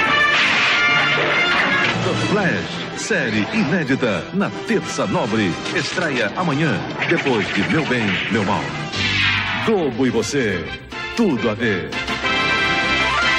Em 1990, é, estreou The Flash, o primeiro seriado do Flash, que teve isso também, só uma temporada e teve 22 episódios. Sério? Nessa onda de eu falar das séries que duram uma temporada só, tipo, The Flash também era outra que Mentira, eu curtia. cara. Com certeza durou um ano. Tinha. Foi uma temporada só, 22 Mentira, episódios não. só. Temporada Eu tenho certeza que durou um ano inteiro. eles reprisavam direto, né? Pro... Mas é, pra gente parecia que era tipo, tinha, tinha várias temporadas, mas não, era uma só. Eu lembro que foi a primeira vez que a gente viu um herói com roupa musculosa, né, cara? Artificialmente musculosa. foi a primeira vez que a gente viu um herói com roupa de veludo. Isso sim, Nossa velho. senhora, velho. Até hoje eu não entendo por que, que ele tinha aquela roupa assim, sabe? Tipo, alguém falou assim: não, essa roupa aqui vai facilitar você pra correr, sabe? Mas era uma roupa de veludo com os músculos falsos, assim. Eu, eu tinha muito vergonha daquela roupa, assim. Não era nem eu vestindo, eu já tinha vergonha daquela roupa. Eu me lembro muito dessa série, me lembro muito de chamar o Flash de O The Flash. Uhum. E, Isso. tipo, hoje The Beatles, né? É, e lembro muito daquela de uma cena dele tendo insônia em velocidade acelerada. Eu comprei o box da série e não tive coragem de assistir ainda. É, eu tentei rever algum tempo atrás e é difícil. É duro, é é. complicado. É, é, Mas essa é outra série que ela passou tanto tempo no Brasil que ela também marcou toda uma geração, assim. Eu lembro que na época eu jogava futebol lá, na- lá em Amargosa, há muito tempo atrás, né? Vamos deixar isso bem claro. No clube lá onde eu jogava futebol, tinha um cara que ele era o Gandula, que o apelido dele era Zé Flash. Que toda vez que chutava a bola longe, ele ia correndo feito o D Flash pra pegar a bola, então apelidaram ele de Zé Flash. Porque era assim, ele era o The Flash. Nunca existiu o Flash, era o The Flash. E essa série, ela, ela era com o John Wesley Shipp, né? Que depois, no final dos anos 90, ele foi fazer o pai do Dawson em, em Dawson's Creek. Aham. Foi a coisa mais marcante de Dawson's Creek pra mim, quando eu, eu vi pela primeira vez. Foi, eu falei, caraca, é o Flash! Né, foi- Passei pelo mesmo. E ele recentemente voltou ao velocismo como o pai Justamente. do novo The Flash. Isso. Isso, exatamente. E sem spoiler para as próximas temporadas, eu não sei se todo mundo já viu. Eu vi mas- até a terceira. É, ele aparece de novo, assim, mas deixa pra lá. É que a terceira em que ele aparece. Não, acho que a gente já tá na quinta temporada. Pode falar que é a terceira, a gente descobre que ele é o Jay Garrick, pô. Não, tem gente que não viu, assim, mas, mas, mas vê mais pra frente, assim. Né? Vale lembrar que na versão de 1990, o Mark Hamill era o vilão. Sim. Lembra? E ele aparece nessa versão nova, refazendo esse personagem e introduzindo o sucessor dele, desse personagem aí. Cara, e é um episódio muito bacana. A série Flash, ela é uma série bem tosquinha, tô falando da atual, né? É bem assim, adolescente, emo e tal, mas, cara, ela tem um cuidado com o fã de Flash, tanto dos quadrinhos quanto da série, que, cara, é louvável, cara. É louvável. Acho bem bacana. E o Mark Hamill ele faz o- fez o Trapaceiro, né, no original. Trickster. Ele ainda era mais, mais novo e tava mais magrinho, usava um, um colã colorido. E era meio que um, um, um prequel dele pro Coringa, né? Ele usava aquela mesma voz, aquele, aquela mesma É, vibe foi um que ensaio, ele usa né? pro, pra, pra voz do Coringa, assim, que eu achei bem maneiro. E aí quando eles fizeram, botaram ele como trapaceiro na, na série nova, né? E aí é tipo, ele é o trapaceiro de novo, só que ele não tinha sido, obviamente, não tinha sido preso pelo Flash, tinha sido preso pelo pai adotivo lá do Flash, esqueci o Joe. É né? isso, isso, o policial. Inclusive tem uma das piadas mais maneiras, né? Que quando ele vai colocar esse novo trapaceiro pra trabalhar, e aí ele conta pro, pro, pro garoto, tipo, I am your father, né? Tem essa piada no, no, no seriado que é E você sensacional. tem o Mark Hamill falando isso, né, Falando cara? I am your father, sabe? Eu Genial, achei genial. Só sensacional. isso já vale assistir a Maneiro, porra toda. Mas é maneiro se o cara falasse, não! E o seriado antigo também, a, a, a música tema, era composta pelo próprio Danny Elfman, que também fez a, Olha, a do música Batman, tema do né? Batman, assim, sabe? Pô, então tem, tem todo Ah, um tom meio sinistro, assim, eu achava bem maneiro. Eu gostava bastante do, do, do seriado do Flash, cara. Mas você reviu Sim, não? Também tenho muito medo de assistir de novo, Ah, não. mas eu gostava bastante.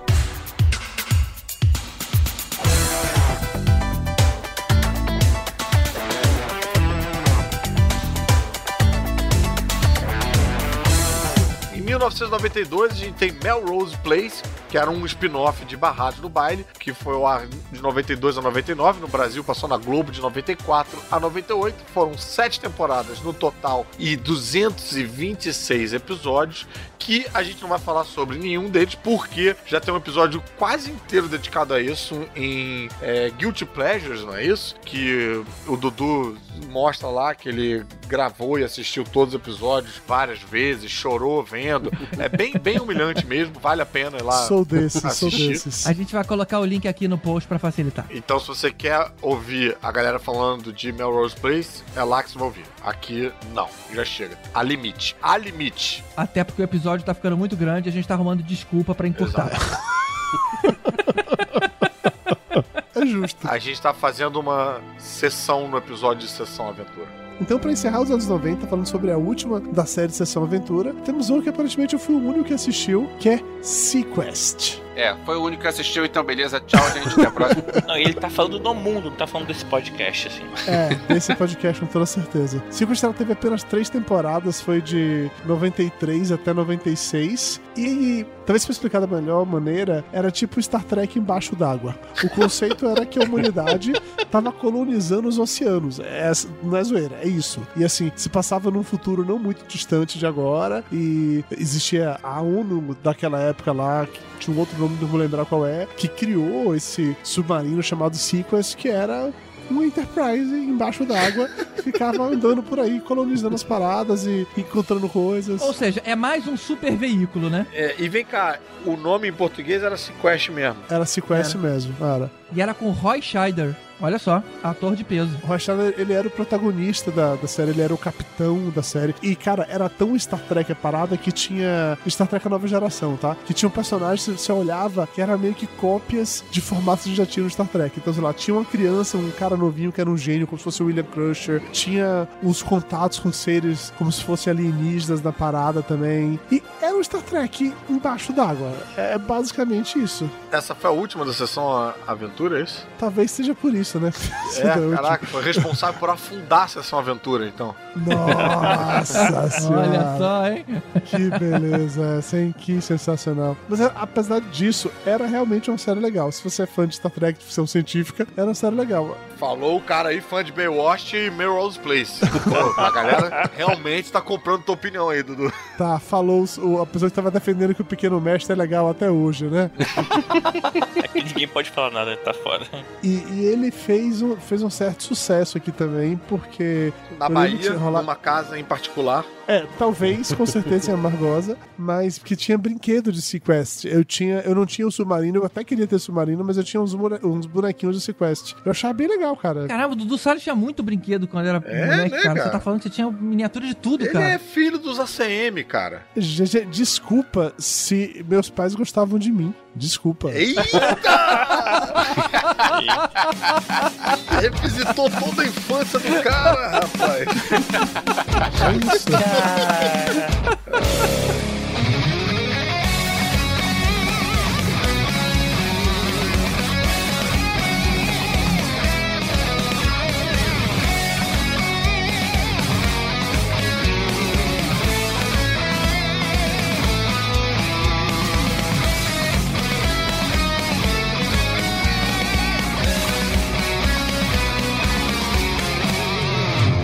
começou a passar só os episódios inéditos, né? Porque era uma série muito marcada como sendo do SBT. Então ela não, ela não repetiu os que passavam lá. Por que, que ela, ela era muito marcada de ser no SBT? O nome no SBT era Maomi Vice. É, Essa foi boa, Essa, essa eu vou foi ter que boa. tirar, cara.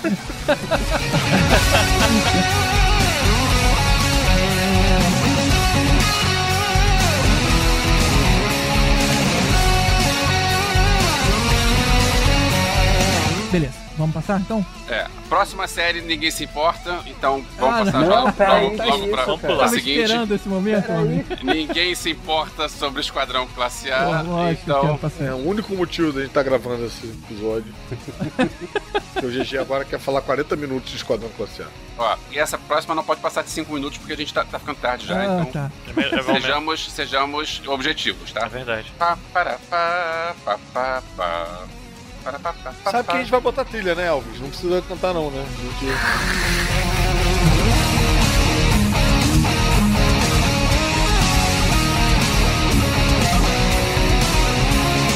Em 1994 chega no 84. Brasil Esquadrão Classe A. Falou Você 94. falou 94, é 84. Ah, é, sim, tá. E ela não chegou no Brasil em 84, ela foi criada em 84, tá? Não, foi criado em 83, cara. É, não, ela foi criada em 83 e- e chegou no Brasil em 84. Cara, Dudu, não discute. GG tem lençol de Esquadrão Tá Classe até hoje, GG. cara. Perdão, GG. Eu, eu não, Ele dorme eu não quero ofender seu com- Deus, não. Tá tudo bem, Ele perdão, dorme velho. abraçado com o BA.